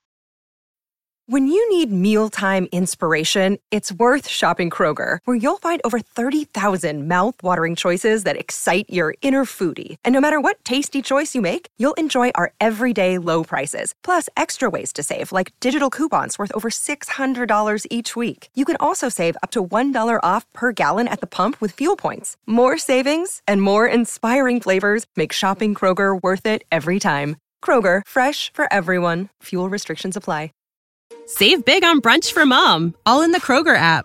Get half gallons of delicious Kroger milk for 129 each, then get flavorful Tyson natural boneless chicken breasts for 249 a pound, all with your card and a digital coupon. Shop these deals at your local Kroger today or tap the screen now to download the Kroger app to save big today. Kroger, fresh for everyone. Prices and product availability subject to change. Restrictions apply. See site for details.